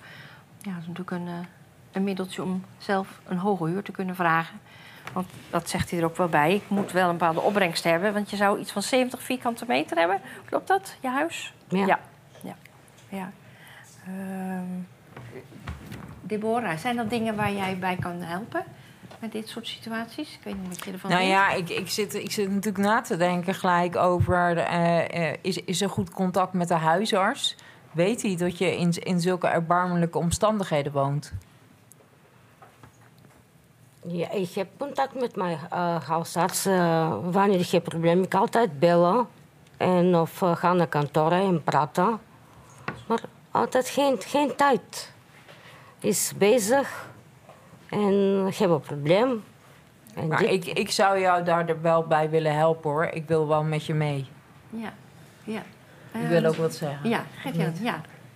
Ja, als ik dit zie, dan schrik ik heel erg. Ja, ik ook hoor. Want ehm, als huurder heb je bepaalde rechten. Ehm, en dat is niet wat ik op dit filmpje net eh, zag. Ehm, de huurbaas moet gewoon een aantal dingen voor elkaar hebben. En als ik dit filmpje zie, dan denk ik dat er heel veel gebreken zijn. En ehm, dan kan ik naar de huurcommissie toe stappen om gewoon te zorgen dat de- degene die iets aan jou verhuurt ook gewoon doet wat hij gewoon volgens de wet verplicht is. Dus mijn buurvrouw zegt, nou, daar wil ik graag bij helpen. Maar je hebt gewoon ook echt als huurder bepaalde rechten. En het recht is niet alleen, ehm, of dat geldt ook voor jou. Ehm, want zo hebben we het gelukkig in Nederland met elkaar geregeld. En iemand, iedereen mag natuurlijk huizen verhuren, maar er moet ook echt een aantal minimale eisen aan voldoen. En als ik dit kijk, voldoet het gewoon niet aan de minimale eisen die Het er is zijn. bijna onbewoonbaar als Ja. ik eerlijk ben. Zeker. Ik, ja, ik vind het echt bijna onbewoonbaar Ja, verklaard. de, ik heb er gelopen, de, de vloer golft. En de verhuurder zegt zelf ook, dat is het grote probleem. Die is Ontzettend rot veel vocht. en heel veel vocht daardoor. Hij zegt, maar ik kan het alleen maar opknappen als, als het helemaal leeg is. En hij wil dan eigenlijk dat, eh, dat eh, Iliana eh, ergens anders gaat wonen. En hij heeft dan aangeboden, want hij heeft veel huizen. Ik heb ook, begrijp wel een beetje dat meneer ook wel best goed bij kas zit zelf. Ja, dat snap ik. ja, snap ik ook. Helaas, ja. ja. Maar ehm, hij, wil dan, hij heeft dan voorgesteld, maar ik begreep van eh, Iliana dat jij dat je niet zo kan herinneren, maar dat ze dan met iemand gaat samenwonen in een studio, zodat ze dan de kosten kunnen delen. En hij twee keer zoveel krijgt. Ehm, Maar wat, wat voor studio is dat dan, Evelien? Hoeveel vierkante meter is dat? En, en, dan heeft en- het over dat ze allebei een kamer zouden hebben en dan delen ze de keuken en de, Maar hij zegt van dat wil mevrouw niet, want ze wil haar tuin niet kwijt. Nee, maar dit, dat is natuurlijk ook de vraag. Dan krijg je een kostendelersnorm ook, hè? Met huurtoeslag. eh vindt de sociale dienst dat goed? Dat is allemaal zomaar niet, Dit niet, is maar even, denk ik, realistisch. wat hij snel eh, eh, als antwoord heeft gegeven. Hij had dit natuurlijk niet verwacht. dat Nee, dit, dus, maar dit is ook niet komen. realistisch voor, voor mevrouw. Want hè, dat is, dan wordt het samenwonen. Ja. Hè? Voor de sociale dienst in ieder geval wel. Dus Ja. ja, maar ik zou mevrouw echt adviseren om ook gewoon de goede stappen te zetten. Ja. Ehm, om ook de rechten waar die, die u gewoon heeft, om dat ook gewoon te krijgen. Ja, maar daar wil ik je ook wel weer bij Ja. helpen. Maar dat, dat, weet je, dat is niet mijn expertise. Maar ik weet zeker dat we daar eh, wel weer mensen voor hebben binnen het netwerk. Die daar wel weer in thuis Ja. zijn. Weet je, ik ben meer eh, van het zorgen. Ja. En andere mensen zijn weer meer van de rechten. Precies, ja. In de buitenwacht zit de wijkwinkel, dat is vlakbij. Ja. Die zouden Dus ook zeker kunnen helpen, ja. Ik weet zeker dat er voldoende mensen zijn die, die wel die brieven kunnen schrijven. En ik wil ondertussen wel even met je kijken hoe je met je gezondheid tot die tijd verder gaat. Want dat is meer waar ik daar gelijk bij denk van, een beetje mijn hemel. eh, eh, dat, dit is niet best. ja. Dank je Jij wel. bent verpleegkundige ook, hè, Deborah? Ja, ik ben verpleegkundige, Ja, ja. ja. ja precies. Nee, dat dat eh, gevoel had ik ook heel duidelijk. Dit is niet gezond. Dit is gewoon Dit niet goed. niet, En je nee. bent ook op, heb ik het idee. Emotioneel erg verdrietig. Ja, Dus ik denk ook dat je eenzaam bent. Dus weet je, dan is het ook goed om te weten dat er mensen zijn. Gewoon mensen zoals ik, zoals Riet, eh, die je willen helpen. ja, ja. Ja. Ja, Er is ook een vermoeden dat de mensen die boven je wonen niet zulke zuivere koffie hebben. nou dus ja, is ook een ze- beetje ze had het over de elektra-rekening. En toen dacht ik, nou, dat zou, zou ik zomaar een verklaring voor kunnen hebben. Maar dat was zo mijn intuïtie. Ja, Zou zomaar kunnen kloppen. ja. Ja, dat was Ja. zomaar mijn Ja. intuïtie. En ja, dat, eh, weet je, dat, dat, kan ik het niet eh, zomaar, eh, maar Nee. ik had zomaar een gedachte. Ja. Ja. Ja, Maar goed, ik, ik geef jou straks mijn telefoon. Ja, ja, dank Ja. Ja. Ehm, ja, ik eh, zit me even af te vragen eh, eh, ehm, of we eerst muziek gaan maken. Maar ik vind het eigenlijk nog belangrijk om te zeggen... ehm, de vraag eigenlijk. Ehm, heel veel mensen die we hebben gesproken in de tussentijd... zijn ook heel erg bang om wat te zeggen. Want Iliane heeft ook zoiets van... Ja, je, je wil niet op straat komen staan. En Nee. omdat de situatie nu zo nijpend is voor veel mensen... zeggen ze, ja, dan accepteer ik het maar. Want dan heb ik in ieder geval nog een dak boven mijn hoofd. En krijg ik nog mijn uitkering. Misschien kunnen jullie daar iets op zeggen, eh, Jan? Ja, ik, aan de ene kant snap ik dat gevoel. Aan de andere kant, eh, je speelt er wel een beetje de kaart van, ik noem, noem het toch wel huisjesmelkers. Mensen die gewoon misbruik maken van deze situatie. Ehm, en daarvoor is er ook bijvoorbeeld in Nederland dus die huurcommissie die dat gewoon beoordeelt en die daar gewoon goed naar kan kijken. Ehm, en zijn er ook wel alternatieven. Ehm, en dat is ook best wel ingewikkeld. Hè? Nou, ik mag dan directeur zijn van het leger zelfs. En we hebben natuurlijk een bepaalde opvang waar ook gewoon mensen naartoe kunnen als het echt gewoon niet meer kan en je geen huis hebt en je wordt uit huis gezet. Want ehm, dat gebeurt ook jammer genoeg. Hè? Dus ik snap best wel dat er heel veel vrees is om stappen te zetten. Aan de andere kant, op het moment dat je dat doet en je wordt geholpen. En nou, je zit hier ook vanavond, wat ik heel erg stoer vind, dat je Ja, dat durft. hoor. En dat je dat ook durft te vertellen, dan helpt dat ook oprecht. En dan is iemand die in mijn optiek daar misbruik van maakt, ehm, toch even beter op zijn plek om te denken: oh ja, ik moet toch beter opletten en ook dingen gewoon doen die ik gewoon verplicht ben voor de Nederlandse wet. Eh, dus ik vind het heel dapper dat je dit verhaal durft te vertellen.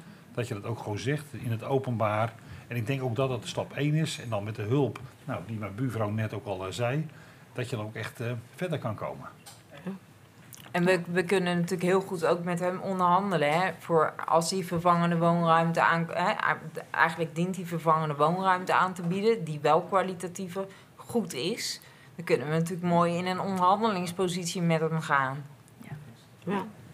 Ja, ik denk dat, dat hij in het gesprek wat ik met hem voerde, de- ik denk dat hij eigenlijk gewoon hoopt dat eh Iliana eh, gewoon vertrekt en dat hij het voor veel meer geld na het Ja. opknappen kan verhuren aan een. Aan Maar ik neem aan dat hij vanavond kijkt, dus misschien kan hij wat tips... nou eh, ja, hij, hij, hij traint een voetbalteam, geloof ik. eh, ja.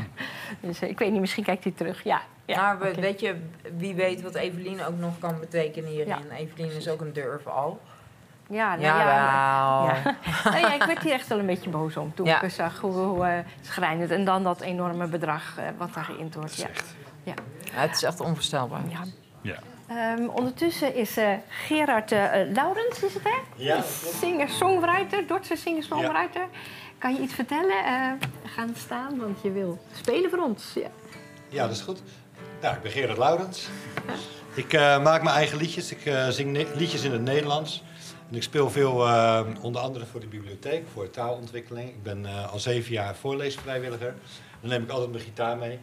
En ehm, we hebben weer een zomertour achter de rug. Dan gaan we twee weken lang met de bibliotheek eh, langs eh, de speeltuinen en alle plekken in Dordrecht. Om eh, kinderen die nog geen lid zijn van de bibliotheek eh, over, te overtuigen of lid te maken. Super, Mooi. leuk. Mijn eerste liedje heet ehm Ahoy.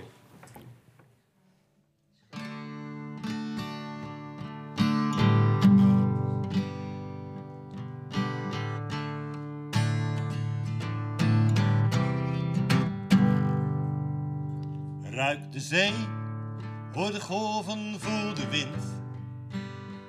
Ja, ik wil weten wat er zich achter die zee bevindt. En ik sta nu hier, maar ik wil zo graag naar daar. Met mijn liedjes en mijn grapjes en natuurlijk mijn gitaar. Want ik wil varen rond de wereld. En hoe is die nog zo groot? Ik heb twee perrels en een badmuts en een kleine rubberboot. Ahoy, een land in zicht. Ahoy, ja land in zicht. Leren lopen, leren vallen, leren staan. Wat je weet en wat je doet is nooit vanzelf gegaan. Klein bent, denk je nou als ik later groot ben. Maar nu ik groot ben, denk ik, was ik maar weer klein. Want toen kon ik varen rond de wereld. En hoe is die nog zo groot? Ik heb twee perrels en een badmuts en een kleine rubberboot. Ahoy, land in zicht. Ahoy, land in Het is spannend, want ik heb het nooit gedaan. In een bootje rond de wereld naar heel ver hier vandaan. Spannend, misschien gaat het verkeerd. Maar dat weet ik pas als ik het probeer. Dus ik ga varen rond de wereld. En hoe is die nog zo groot? Ik heb twee perrels en een badmuts en een kleine rubberboot. Ahoy, land in zee.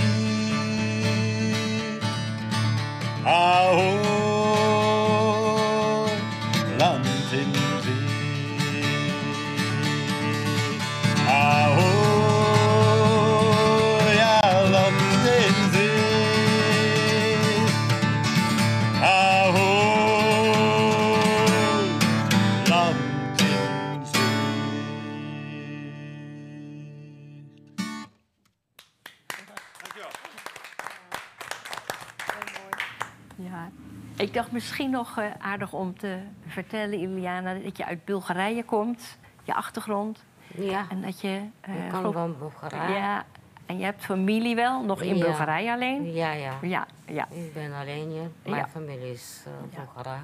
Ja. Mijn moeder, mijn dochter, mijn schoonzoon, mijn twee kleinzoontjes. Alles is daar. ja. Dus je kan af en toe een ticket veroorloven om er naartoe te gaan. Ja, ja. En je bent hier gekomen in eerste instantie in Rotterdam voor werk. Heb je Ja, ja, 15 jaar gewerkt of zo? Of wat was het? Uh, uh, kantoor schoonmaken en winkelcentrum uh, daar ook uh, schoonmaken. Altijd schoonmaakbedrijf. Ja, ja. En nu heb je last van je rug ook, begrijp Ja, je? Ja, ja. ja. ja. Rugpijn en mijn spieren is altijd is pijn. Ja. Soms ja, ik kan niet lopen, ik kan niet opstaan. En ik gebruik medicijn. En voor veel de pijn, ik heb ook uh, morfine. Hm? Oké. pilletjes. Ja. Ja. Ja. Daarom Nou, heb ik altijd, ik kan niet opstaan. Ik Nee. kan niet slapen, kan niet opstaan, kan niet lopen. Ja. Maar ja, als je terug gaat naar Bulgarije, dan heb je ook niks. Want dan krijg je ook geen uitkering omdat je hier hebt gewerkt. Ja. Ja. Ja. Dacht, dat is misschien nog even van belang om te melden. Ja. En dan Michel, weer een heel ander verhaal, maar ook niet zo leuk. Nee. Ook weer geen fijn verhaal, nee. Nee, nee. Misschien eerst kijken dan Ja, naar je documentaire? Ja. Ik ben eh, Michel Kolk. Ik ben eh, 45 jaar. Eh, ik ben geboren 27 maart 1978. Eh, nou ja, ik woon bijna heel mijn leven hier in Crespijn, in Dordrecht. Nou, ik ben eh, op mijn 24e ben ik eigenlijk eh, op mijn eigen gaan wonen. Eh, ik heb toen een koopappartementje ge- gekocht. Daar heb ik bijna 20 jaar gewoond. Totdat ik eigenlijk mijn baan verloor. En ineens in een diepe dal zakte. Nou ja, op mijn 24e eh, ging ik eigenlijk eindelijk het huis uit. dus mijn vader ook weer wat rust. En eh, nou ja, dus die heb ik samen met mijn ex eh, heb ik die opgekocht toen, dat huis. Eh, na drie jaar liep het al verkeerd bij ons. Dus dan ging zij eigenlijk, ja, ze ging er vandoor, maar ze wilde mij ook kapot maken. Want ze gunde, ze denkt, ik geen huis, jij ook geen huis. Nou ja, mijn ex ging op de duur, na drie jaar ging ze weg. Eh, nou ja, flink zitten babbelen met, eh, niet met de notaris, maar met de makelaar was dat. Eh, om het toch wel goed voor elkaar te krij- krijgen. Nou ja, helaas, mijn hypotheek die verduurde. Maar ik kon het nog steeds betalen, dus ik ben er nog steeds voor gegaan. Toen ben ik met een volgende vrouwtje ben ik daar gaan wonen. Dan dacht ik allemaal dat dat goed ging. Op een of andere dag, ik ga eigenlijk naar mijn werk toe. Helemaal nergens bij stilgestaan, want wat ik standaard doe, is als ik wegga mijn vrouwtje een kus geven. En de hond. En dan, eh, dan ga ik naar mijn werk. Dus ja, de hele dag werken, kom je thuis, is er niemand meer. Dus mijn hond weg, het vrouwtje weg. Ik werd, ik werd nog flink bedreigd ook trouwens. Hé, want eh, ik had blijkbaar alles fout gedaan en dan kan een heel team wat achter me aan wil komen. Wat nergens op sloeg. Eh, dus ik ben eigenlijk gewoon zoiets van, nou weet je wat, dan mijn afstand. Ik ben wel wezen zoeken naar mijn hond, want ik, ja, het is, het is je allesje. Eh, maar ja, ik mocht niet van de politie, want die waren eigenlijk bang dat ik eh, dingen ging doen wat niet mag. Nou ja, ik ga de politie niet inschakelen om dingen te doen die niet mogen. Maar ja, de politie die wilde mij ook niet helpen. Dus ik, ik zal dan een een of andere... Ik moest een zaak bij de advocaat eh, moest ik dan gaan leggen. Nou ja, ik zat op dat moment zat in, eh, bij een budgetbureau. Dus die deed mijn geld allemaal, omdat het toen al bijna verkeerd ging, hebben hun niet meer geholpen. Eh, dus ik zat bij hun niet en ik heb toen gevraagd voor geld om een advocaat te, te kunnen inschakelen. Maar ja, dat mocht natuurlijk niet. Dus ik moest alles stilgooien. Nou, dat heb ik dan ook maar gedaan, want ja, ik kan niet altijd blijven jagen en zoeken. En nou ja, daarna kreeg ik ineens een, een nieuwe vriendin, dat eigenlijk nog steeds mijn vriendin is. Ja, die komt uit een ander land, Israël. Eh, nou ja, ze hebben al die jaren hebben ze nog bij mij gewoond, tot op de dag dat ik eruit gegooid werd in 2020 eh, december. Eh, toen hebben we heel even samen nog op straat geleefd. Eh, nou ja, op de duur was ik mijn vrouwtje gewoon kwijt. Waardoor ik ook weer helemaal teleurgesteld was. Toen heb ik de politie erbij gehaald en die kwam eigenlijk met de vraag van... eh, vind jij het goed als ze veilig zit? Ja, aan de ene kant vind ik dat wel goed. Maar ik wil weten waar ze zit. Want daar, daarvoor had ik ze gebeld. Nou, dat konden ze me niet vertellen omdat ik nog niet getrouwd was. Dus toen ben ik naar een zoontje van haar gestapt om te vragen. Ik zeg, joh, eh, kan jij niet even naar de politie bellen om te vragen waar ze nou eigenlijk zit? Nou, die kreeg het wel gelukkig voor elkaar. En toen bleek ze in de ter appel te zitten. Eh, want dan zit je in afwachting eigenlijk om het, ja, om het maar keihard te zeggen, het land daar gegooid te worden. Eh, nou ja, ik heb nog geprobeerd om, ze, dat tegen. Nou, dat is jammer genoeg niet gelukt. Dus ja, ze zit nu ongeveer eh, drie jaar zit ze daar. hoor. Eh, waardoor ik eigenlijk alles kwijtraakte.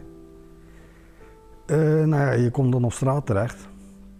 En dan moet je eigenlijk... ja, je probeert toch weer op, op beide voeten te komen. Waardoor ik eigenlijk mijn familielid ingeschakeld heb om te vragen als ik daar mocht blijven slapen. En dat mocht gelukkig. Eh, nou ja, toen daar, eh, ben ik dan gaan zitten. Het was eigenlijk voor een paar maanden. Maar ja, een paar maanden werden op de duur langer. Want ja, alles werkt je tegen. Dus eindelijk kon ik een uitkering aanvragen. Want het was allemaal goed gegaan op de duur. Dus ja, er komt er toch geld binnen. Eh, nou, doordat ik geld heb gekregen, kon ik me ook laten inschrijven bij, wo- als woningzoekende. Want ja, dat kon ik eerst niet betalen. En nou, omdat ik toch veel geld binnenkreeg, is dat toch wel goed gegaan. Eh, ik ben volop gaan zoeken. Ik heb ook meerdere hulp gaan zoeken. eh, met stichting mee, eh Leger team Wijkbeheer. Om toch weer op de beide voeten te komen. Ik heb ook heel veel hulp gehad, dus heel veel brieven voor me geschreven ook om dat allemaal goed te krijgen. Dus eh, nou ja, ik kreeg wel de kans om een, eh, een kamer te krijgen bij de Leger Heils. Maar ja, omdat ik bij mijn hond zit, wilde ik het eigenlijk niet aanpakken. Tenminste, ik mocht het niet aanpakken, want het was een woning krijgen of een kamer krijgen en mijn hond wegdoen. Nou, ik krijg het niet over hart om mijn hond weg te doen. Eh, nou ja, ik woon eigenlijk al anderhalf jaar nu bij een familielid van me. Ja, als je onze levens bij elkaar gaat leggen, mijn leven die is heel anders dan die van hem. Want ik wil wat bereiken en hij heeft meer een soort van nachtleven omdat hij blind is. Dus hij weet niet de, de, de tijden waardoor hij eigenlijk leeft. Eh, maar ondanks hij allemaal ja, sna- s'nachts leeft, ja, kom ik eigenlijk niet meer aan mijn nachtrust toe. Ik zit de hele dag op een slaapkamertje met mijn hond. En eh, ja, dat, dat is voor ons ook een, een hoge druk eigenlijk. Dus ja, ik zou graag een, eh, een nieuw woningje willen, waardoor ik toch weer mijn opstart kan maken. Ja, ik ben natuurlijk aan het solliciteren geweest, want ja, je wilt toch weer werken. Eh, nou ja, ik had bijna een hak, baan. Ik kon als eh, vervoerder van de picknick kon ik boodschappen rond gaan brengen. Dus daar was ik al helemaal tevreden mee. Ik wilde al diezelfde dag nog gaan shoppen, t-shirtje, want je moet dan een blauwe spijkerbroek en een wit t-shirtje hebben. Dus dat wilde ik al allemaal gaan doen, dat was al in de optie. En dan krijg je ineens kei te horen van, eh, als je een baan kiest, dan eh, mag je daar niet meer blijven wonen. Want dan raakt je familielid, die raakt dan zijn uitkering kwijt. Dus ja, dat wil je natuurlijk ook niet. Eh, dus ja, dat, dat, liep al aan duigen. En eh, ja, je wil hem ook beschermen, maar je wil ook doorgaan. Ja, je probeert een woning te zoeken om verder te kunnen gaan. En dat ligt niet voor het oprapen. Eh, je ziet overal in de buurt zie je lege woningen staan, maar niet voor mij. Maar ja, het is wel zo, als zodra ik eigenlijk de, een woning zal krijgen, dan gaan er voor mij weer deuren open. Want ik kan werk gaan zoeken. Eh, nou ja, ik kan weer op mijn eigen benen staan. Ik kan weer uit de uitkering. Eh, dus ik kan gewoon mijn eigen leven opbouwen. Op, op het moment loop ik gewoon helemaal spaak. Want je kan geen kant op. Alleen maar puur omdat ze je tegenwerken. Ja, ik denk dat ik geestelijk toch wel een beetje in de knoop ben geraakt. Maar eh, ja, net wat ik zeg, ik, ik ben nogal strijdkrachtig, dus ik wil er gewoon uitkomen. En het, het moet gewoon even een plekje krijgen. Maar voor dat plekje, eh, ja, daar blijf ik ook vechten. Het, is echt wat niks wat me tegenhouden.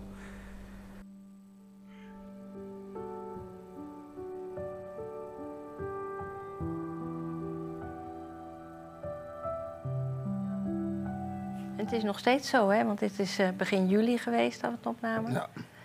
Kan je nog vertellen wat er in de tussentijd eh, een beetje gebeurd is? Ja, genoeg. nou ja, het is, weet je, het is, het is mijn neef die zit natuurlijk aan, eh, aan de rotzooi.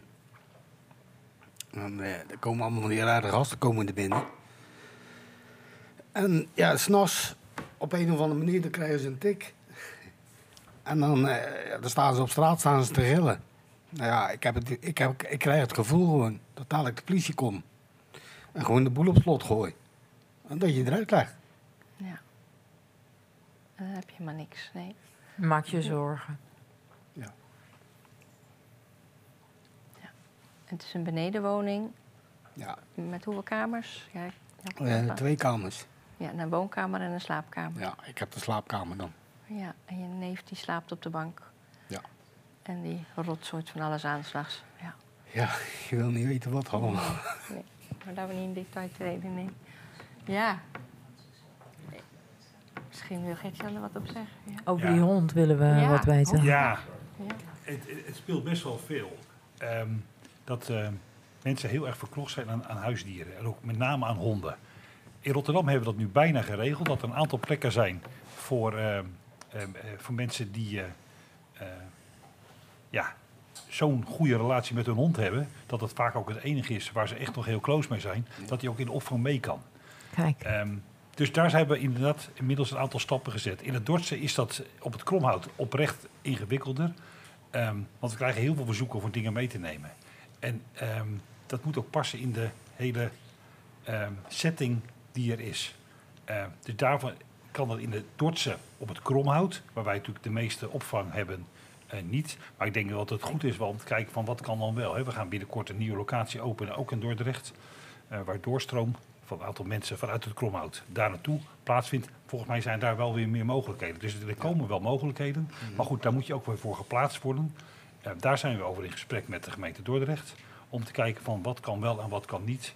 Eh, maar dat wordt ehm, over drie weken opgeleverd.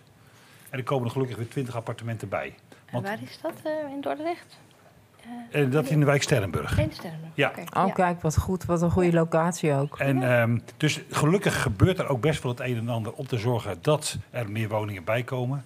Ehm, en zijn we met een- ook een aantal andere projecten ook heel erg bezig. Want ja, het creëren van, ook al is de kamer of het appartementje of de studio maar heel klein. Het is toch iets van jezelf, waar je zelf mag besluiten eh, wie er wel of niet door de voordeur gaat. Hè? En dat is iets wat je natuurlijk nu niet hebt.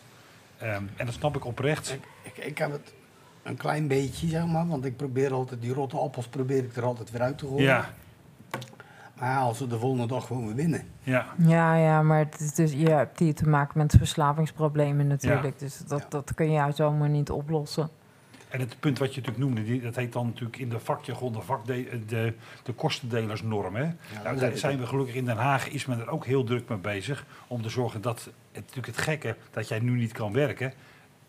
Omdat dan iemand die jou te hulp wil eh, zijn, met alle mits en maren die je benoemde, Ja. dat dat in de wet en regelgeving tegenwerkt. Daar wordt wel heel hard aan gewerkt.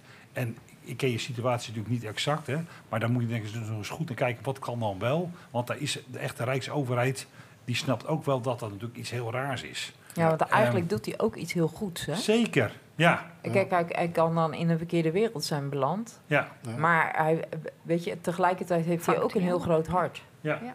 Ja, nou, daar heb ik hem ook voor bedankt. Want ja, ik ben hartstikke blij dat ik van de straat afgehaald ben. Ja, Maar ja, de rest wat er omheen speelt, ja dat, is, dat is niet best. dat, dat breek je gewoon. Ja, Ja. Maar we willen heel graag in Dordrecht plekken met, voor mensen met honden. ja. Want wat, wat, wat is er fysiek? eh, eh, ik neem aan dat het niet fysiek is, waardoor het niet kan in, eh, aan het kromhout. Wat, wat, wat, wat, Nou, eh, ik heb, het lastige is, de- hè, ik heb heel veel beesten langs zien komen. Ja. Mensen die graag... ja, slangen, eh, spinnen, eh, Precies, leguanen. papegaaien, katten en Ja. alles komt dan langs. En, op, en dat in een setting waar toch wel op het Kromhout zo'n 50 kamers zijn waar mensen in verblijven, is dat gewoon oprecht heel ingewikkeld om dat goed te kunnen organiseren in de dynamiek die daar is. Je moet het dus weer door lastig- dezelfde gang lopen of zo? Of waar, waar moet ik aan denken? Ja. Zeker, en alles wat erbij komt, bij, komt, bij komt kijken. Dus we zijn het in Rotterdam nu aan het uittesten. Maar goed, er komt nog wel wat ehm, bij kijken om dat goed te regelen. Maar goed, we zijn er wel mee bezig. Dat wordt opgepakt. En de- nou, ik denk oprecht dat als dat goed ingeregeld is, dat het ook goed is dat het ook eh, in meerdere plekken, en onder andere ook in Dordrecht, eh, ook eh, mogelijk moet zijn. Ja. En die twintig eh, kamers die dan in Sterrenburg komen, zijn het kamers of, of appartementjes? Waar Het zijn, het zijn kamers, ja. Oké, ja. ja. Het zijn kamers. Ja. Maar wel je eigen voordeur, je eigen naamkaartje ehm, op de Ja. deur. En jij mag bepalen Ja. wie er wel of niet naar binnen komt. Ja. En daar mogen wel eh, bepaalde huisdieren mee, want ik kan me ook Ja, voorstellen... daar mogen wel bepaalde, maar wat, ik, ik weet oprecht niet exact. Maar het is natuurlijk wel je eigen kamer, dus daar geldt ook gewoon je eigen regels. Eh, dus daar, volgens mij zijn er meer mogelijkheden ehm, dan op het kromhout. En hoe gaat zoiets in zijn werk? De, de toewijzing van zo, zo, zo. Eh, stel nou dat Michel toch zou besluiten van ik, ik, ik word gek. eh, Ja. Want ik zet me opgesloten op die kamer en ik, moet, ik word genoodgedwongen. kan ik eigenlijk alleen maar s'nachts de deur uit. Ja. En ook bijna opgejaagd Ja. om de deur uit te gaan. Ehm, is het dan zo dat die dan gelijk in aanmerking kan komen voor zo'n kamer bij jullie? Of is daar ook een wachtlijst weer voor? Nou, ik vind het altijd heel lastig om daar hele concrete uitspraken over te doen. Hè. Dat is altijd. eh, ehm, maar er komen best wel wat appartementen daarvoor vrij. En we zien ook. Ik heb van de week nog een gesprek gehad met de gemeente Dordrecht over de urgentieverlening. Hè. Eh, eh, gelukkig gaat dat steeds beter. Eh, want we hadden voor die, deze appartementen best wel een behoorlijke lijst met mensen. Ehm, maar de verbouwing duurde even iets langer dan we hadden gepland. En zes hadden inmiddels in zelfstandig een eigen woning gekregen. Wat natuurlijk het beste is. Hè? Dus er kwamen weer plekken vrij.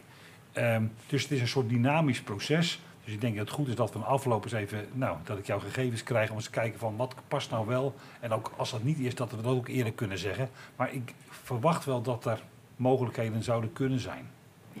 Zonder dat ik dat nu heel hard iets over eh, kan toezeggen. Ja.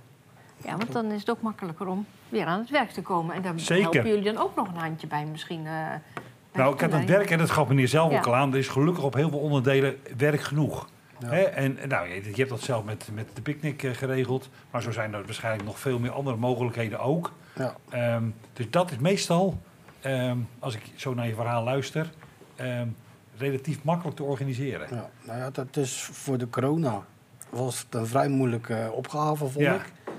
Maar je merkte echt toen de corona voorbij is dat er ineens zoveel banen vrij kwamen. Ja. Dus in principe kan je overal aan de slag. Maar ja, dan krijg je dit gezeik van Ja. eh, of je woning verliezen of gewoon een uitkering. Ja. Ja. Dus ja, dan, dan wordt het eigenlijk, eh, nou ja, het wordt er niet moeilijk op. Het is natuurlijk vrij makkelijk dan. Ja. Maar het is niet de keuze die ik wil geven. Nee, dat snap ik. Nee. En dan zou je vriendin misschien ook nog weer kunnen komen. Oh, ik wou, ik wou dat ik dat voor elkaar kreeg. Ach, ja. ja. Het is je gegund. Ja, Nou. ja. Ehm, ik zag eh, op, eh, op jullie eh, website een Ja. mooi filmpje van, van de nachtopvang. Ja. Die van een grote slaapzaal veranderd is in, in persoonlijke kamers. Misschien is het aardig als ze dat beeld kunnen laten zien ook en horen.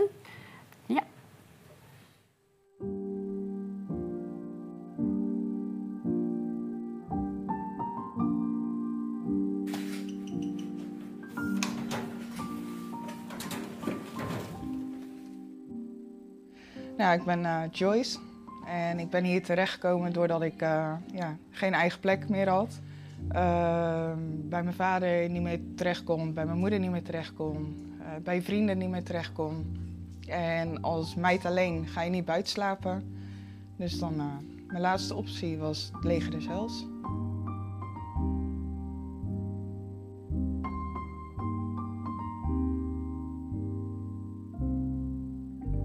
Jordan Blasweiler, ik ben 46 jaar.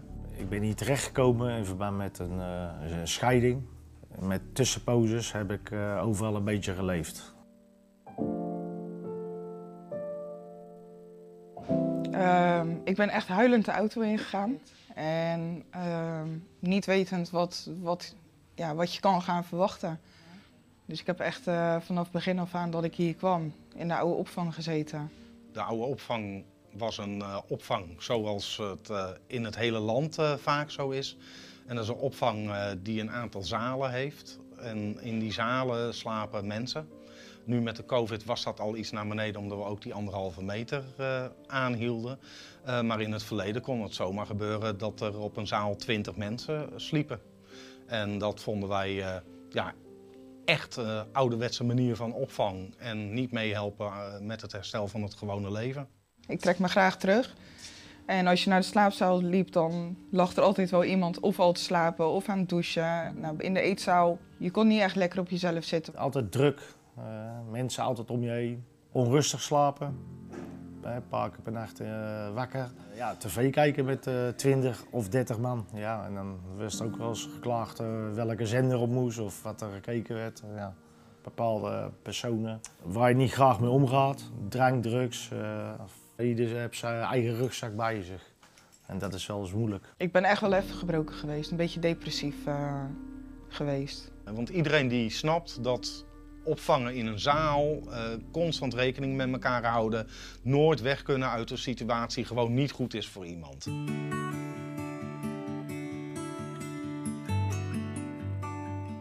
De dag dat we verhuizen, eigenlijk de dag daarna, eh, kwam ik op mijn werk en dan zit je in een vreemde situatie waarin het oude niet meer is en het nieuwe net is begonnen. En eh, toen kwam ik eh, door de deur heen van de nieuwe opvang. En toen zag ik eigenlijk al gelijk verschil. Ik zag eh, het verschil vooral op de mensen hun gezicht. Klinkt heel gek, maar het was alsof je drie maanden vastgezeten hebt. En ineens alle vrijheid, alle ruimte. De... Het voelde gewoon zo goed. Het voelde echt heel goed. Als je drie maanden lang, dag in dag uit, mensen om je heen hebt gehad, ben je blij dat je eigen plekje hebt.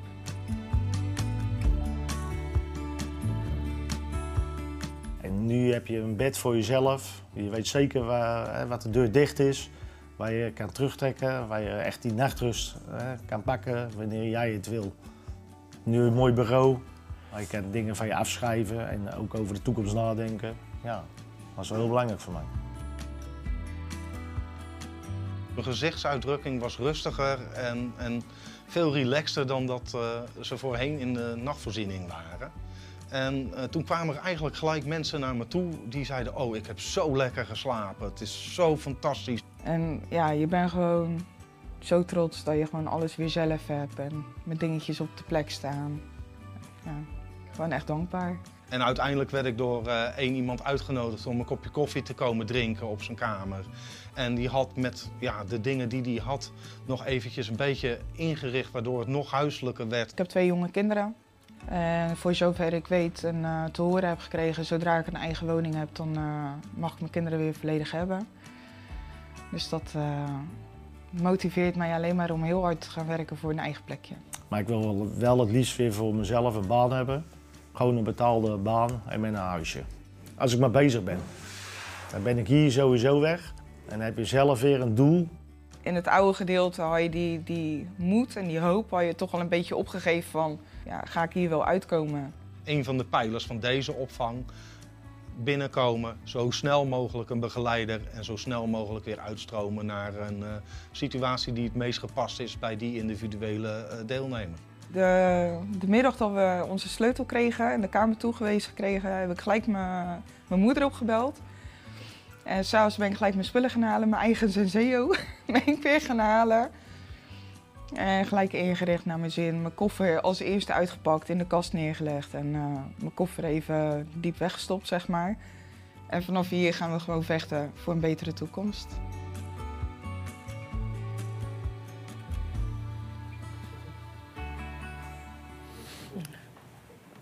Heel blij mee, denk ik, eh Gert-Jan. Ja, daar dat waren we echt onvoorstelbaar blij mee dat we dit in relatief korte tijd hebben kunnen realiseren.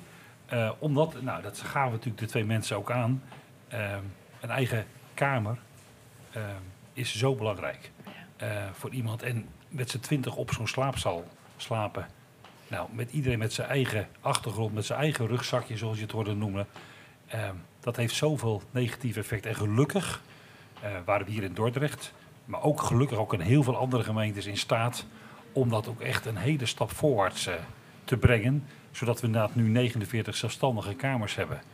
Ehm, en alleen bij de start nog met z'n viertjes op een kamer. Maar dat proberen we zo kort mogelijk, één, twee weken maximaal. En daarna doorstromen naar een eigen kamer. Om vervolgens ook sneller te kunnen werken aan herstellen. Want dat is ook, en dat zag je ook eh, Linse de Jong in het filmpje zeggen. Eh, het herstel van het gewone leven is. Zo, nou, dat wil ook iedereen niet. Nou, ook deze meneer wilde weer zo snel mogelijk aan het werk. De jonge dame die wilde weer zo snel mogelijk ook van start met haar kleine kinderen. En dat is natuurlijk voor iedereen zoveel beter. En dat helpt het mee als je dat op een goede manier de huisvesting voor elkaar eh, regelt. En het is gelukkig ook het kabinetsbeleid. Hè. Wonen eerst is natuurlijk het mooie programma van de staatssecretaris. Ook dat is iets eh, wat heel erg van belang is. Ehm, en het is in deze tijd best wel heel weerbarstig. Omdat woningen natuurlijk ja, schaars zijn. Ehm, maar er kan veel meer ehm, dan dat we soms denken. En nou, gelukkig worden er ook heel veel stappen gezet om dat voor elkaar eh, te boksen. Ja, verwacht u dat er na eh, Sterrenburg binnenkort weer meer locaties komen? Dat, dat- ja, ik bedoel, Oh, we zijn met heel veel dingen bezig. Ik had een- onze eh, minister van, eh, van Wonen, Hugo, Hugo de Jonge, heeft een paar duizend van die mooie portecammers laten maken. ja. Ehm, nou, die staan ergens in de opslag. Eh, ook daar zijn we met een gedeelte bezig om te kijken, kunnen we dat realiseren? Eh, er zitten wat haken en ogen aan, want hij heeft eh, nou, veel van die dingen laten maken. Maar ehm, ik, af en toe dacht ik was terug aan die mooie mondkapjesdeal van hem. Toen dacht ik van nou, volgens mij hadden we even iets langer de tijd moeten nemen om er even goed over na te denken. Maar die dingen zijn er wel en die zijn natuurlijk super geschikt. Ehm, en, er zijn, en het issues van zijn de goede plekken. Maar ook in Dordrecht zijn we concreet bezig met de gemeente, met de woningbouwcorporatie. Om ook daar ehm, tijdelijk ehm, deze voorzieningen te maken. En ook die mooie portecammers zijn natuurlijk ook vele malen beter dan vroeger. Het zijn niet meer eh, nou, afgetrapte dingen waar je niet in wil wonen. Nee, het ziet er echt hartstikke mooi uit. En die kunnen ook langdurig gebruiken. Dus ook daar zijn we heel concreet eh, mee bezig. Dus er gebeurt echt wel van alles en nog wat. Ehm, maar de nood is ook super hoog ehm, om dat ook voor elkaar te krijgen. Dus we hebben ook veel gesprekken met de corporaties. Nou, zie je natuurlijk met name het rivieren en woonbron in Dordrecht. Ehm, en on- onze oproep is altijd bouw klein. De corporaties zijn altijd, eh, eh, willen altijd groter. eh, want dat moet natuurlijk allemaal dit en dat en zus en zo. Ik zeg jongens, 20, 25 vierkante meter met een mooie zelfstandige badkamer, met een keukentje. Ehm, daar kan je er veel meer van realiseren. Dus doe dat nou om er zoveel mogelijk schaal te pakken en zoveel mogelijk van dit soort studio's te realiseren. Om zoveel mogelijk mensen hun eigen voordeur te kunnen geven. Ja, want jullie hebben de afgelopen jaren, en dan eh, gaan we door naar eh, de muziek, want eh, het journaal begint zo. Maar jullie hebben de afgelopen jaren, decennia misschien, tien jaar, wel steeds meer mensen zien aankloppen die jullie vroeger niet zo zagen. Hè? De, de mensen die in scheiding terecht zijn gekomen, Ja. er zijn veel meer mensen op straat terechtgekomen dan eh, tien jaar geleden, denk ik zo. Het neemt absoluut toe en het, dat zit natuurlijk ook vaak in de ingewikkeldheid van de samenleving. De, de- de samenleving wordt gewoon steeds ingewikkelder eh, om daar op een goede manier eh, ja, je, je, je, in stand te kunnen houden. En dat, ja, dat, dat merken wij. Ehm, en ook ehm, nou, economische daklozen, mensen die uit huis worden gezet, eh, komt ook voor. Eh, dus het is, ja, de problematiek neemt eh, zeker toe. Ehm, en gelukkig leven we wel, om het positief te eindigen, in een land waar er ook best wel heel veel kan en ook heel veel gebeurt. Ik kijk wel eens wat omliggende landen. Nou, dan denk ik, nou, ik ben wel trots op Nederland, ondanks dat we nog onvoorstelbaar veel uitdagingen hebben om het eh, ook beter te doen. Nou, het is wel tijd voor beweging met elkaar. Zeker. Nou, dat vind ik eh, mooi om eh, dit eerste uur af te ronden. Hartelijk dank. Ik zou het heel fijn vinden dat jullie inderdaad eh, gegevens uitwisselen met elkaar. En eh, nou ja, ik hoop dat het eh, voor jullie een wat rooskleuriger toekomstbeeld gaat geven. En iets betaalbaarder ook voor jou, Ilia- eh, Iliana. Ja. Ehm, nou, Gerard, eh, graag sluit het af. Deze Tijd voor een eh, liefdesliedje, Ja. lijkt mij. Ja. Eh, we kennen het allemaal wel als we klein zijn en dat je je afvraagt of ze je nog steeds leuk vindt. Dat je een madeliefje plukt. Ze houdt wel van mij, ze houdt niet van mij. Lief madeliefje. Ach,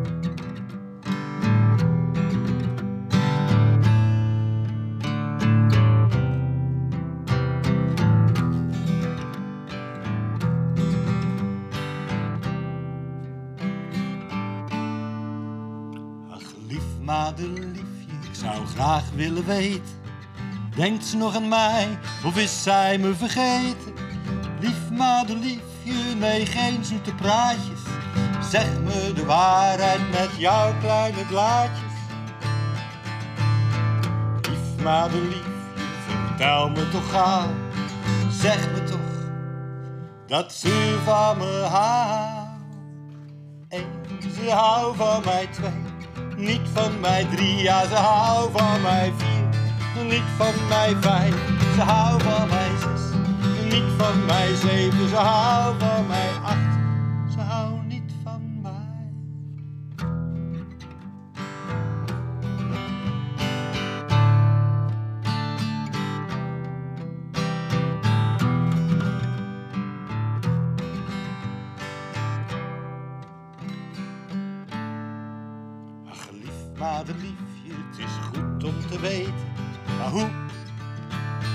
ik haar vergeten? Ik hou ze niet tegen, donkere wolken met regen, geen vogels die fluiten, met tranen met tuiten.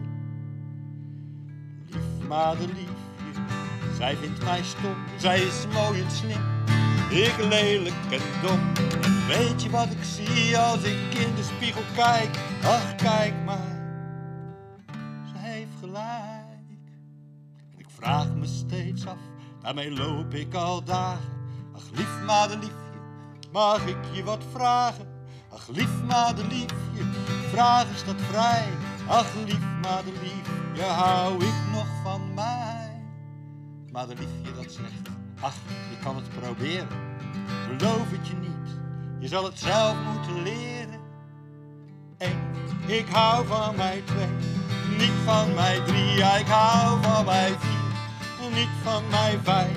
Ik hou van mij zes, niet van mij zeven. Ik hou van mij acht, ik hou van mij negen. Ik hou van mij tien, maakt niet uit. Want ik hou van mij.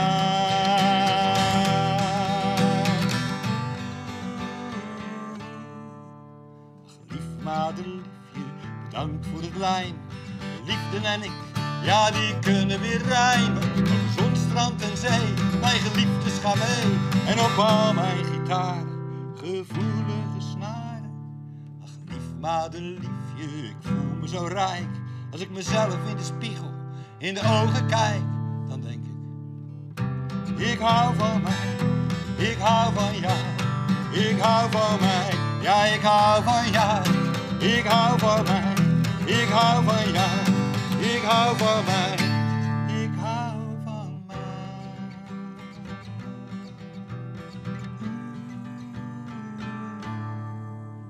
Ach lief madeliefje, dit liedje is af. Lief madeliefje, made in love.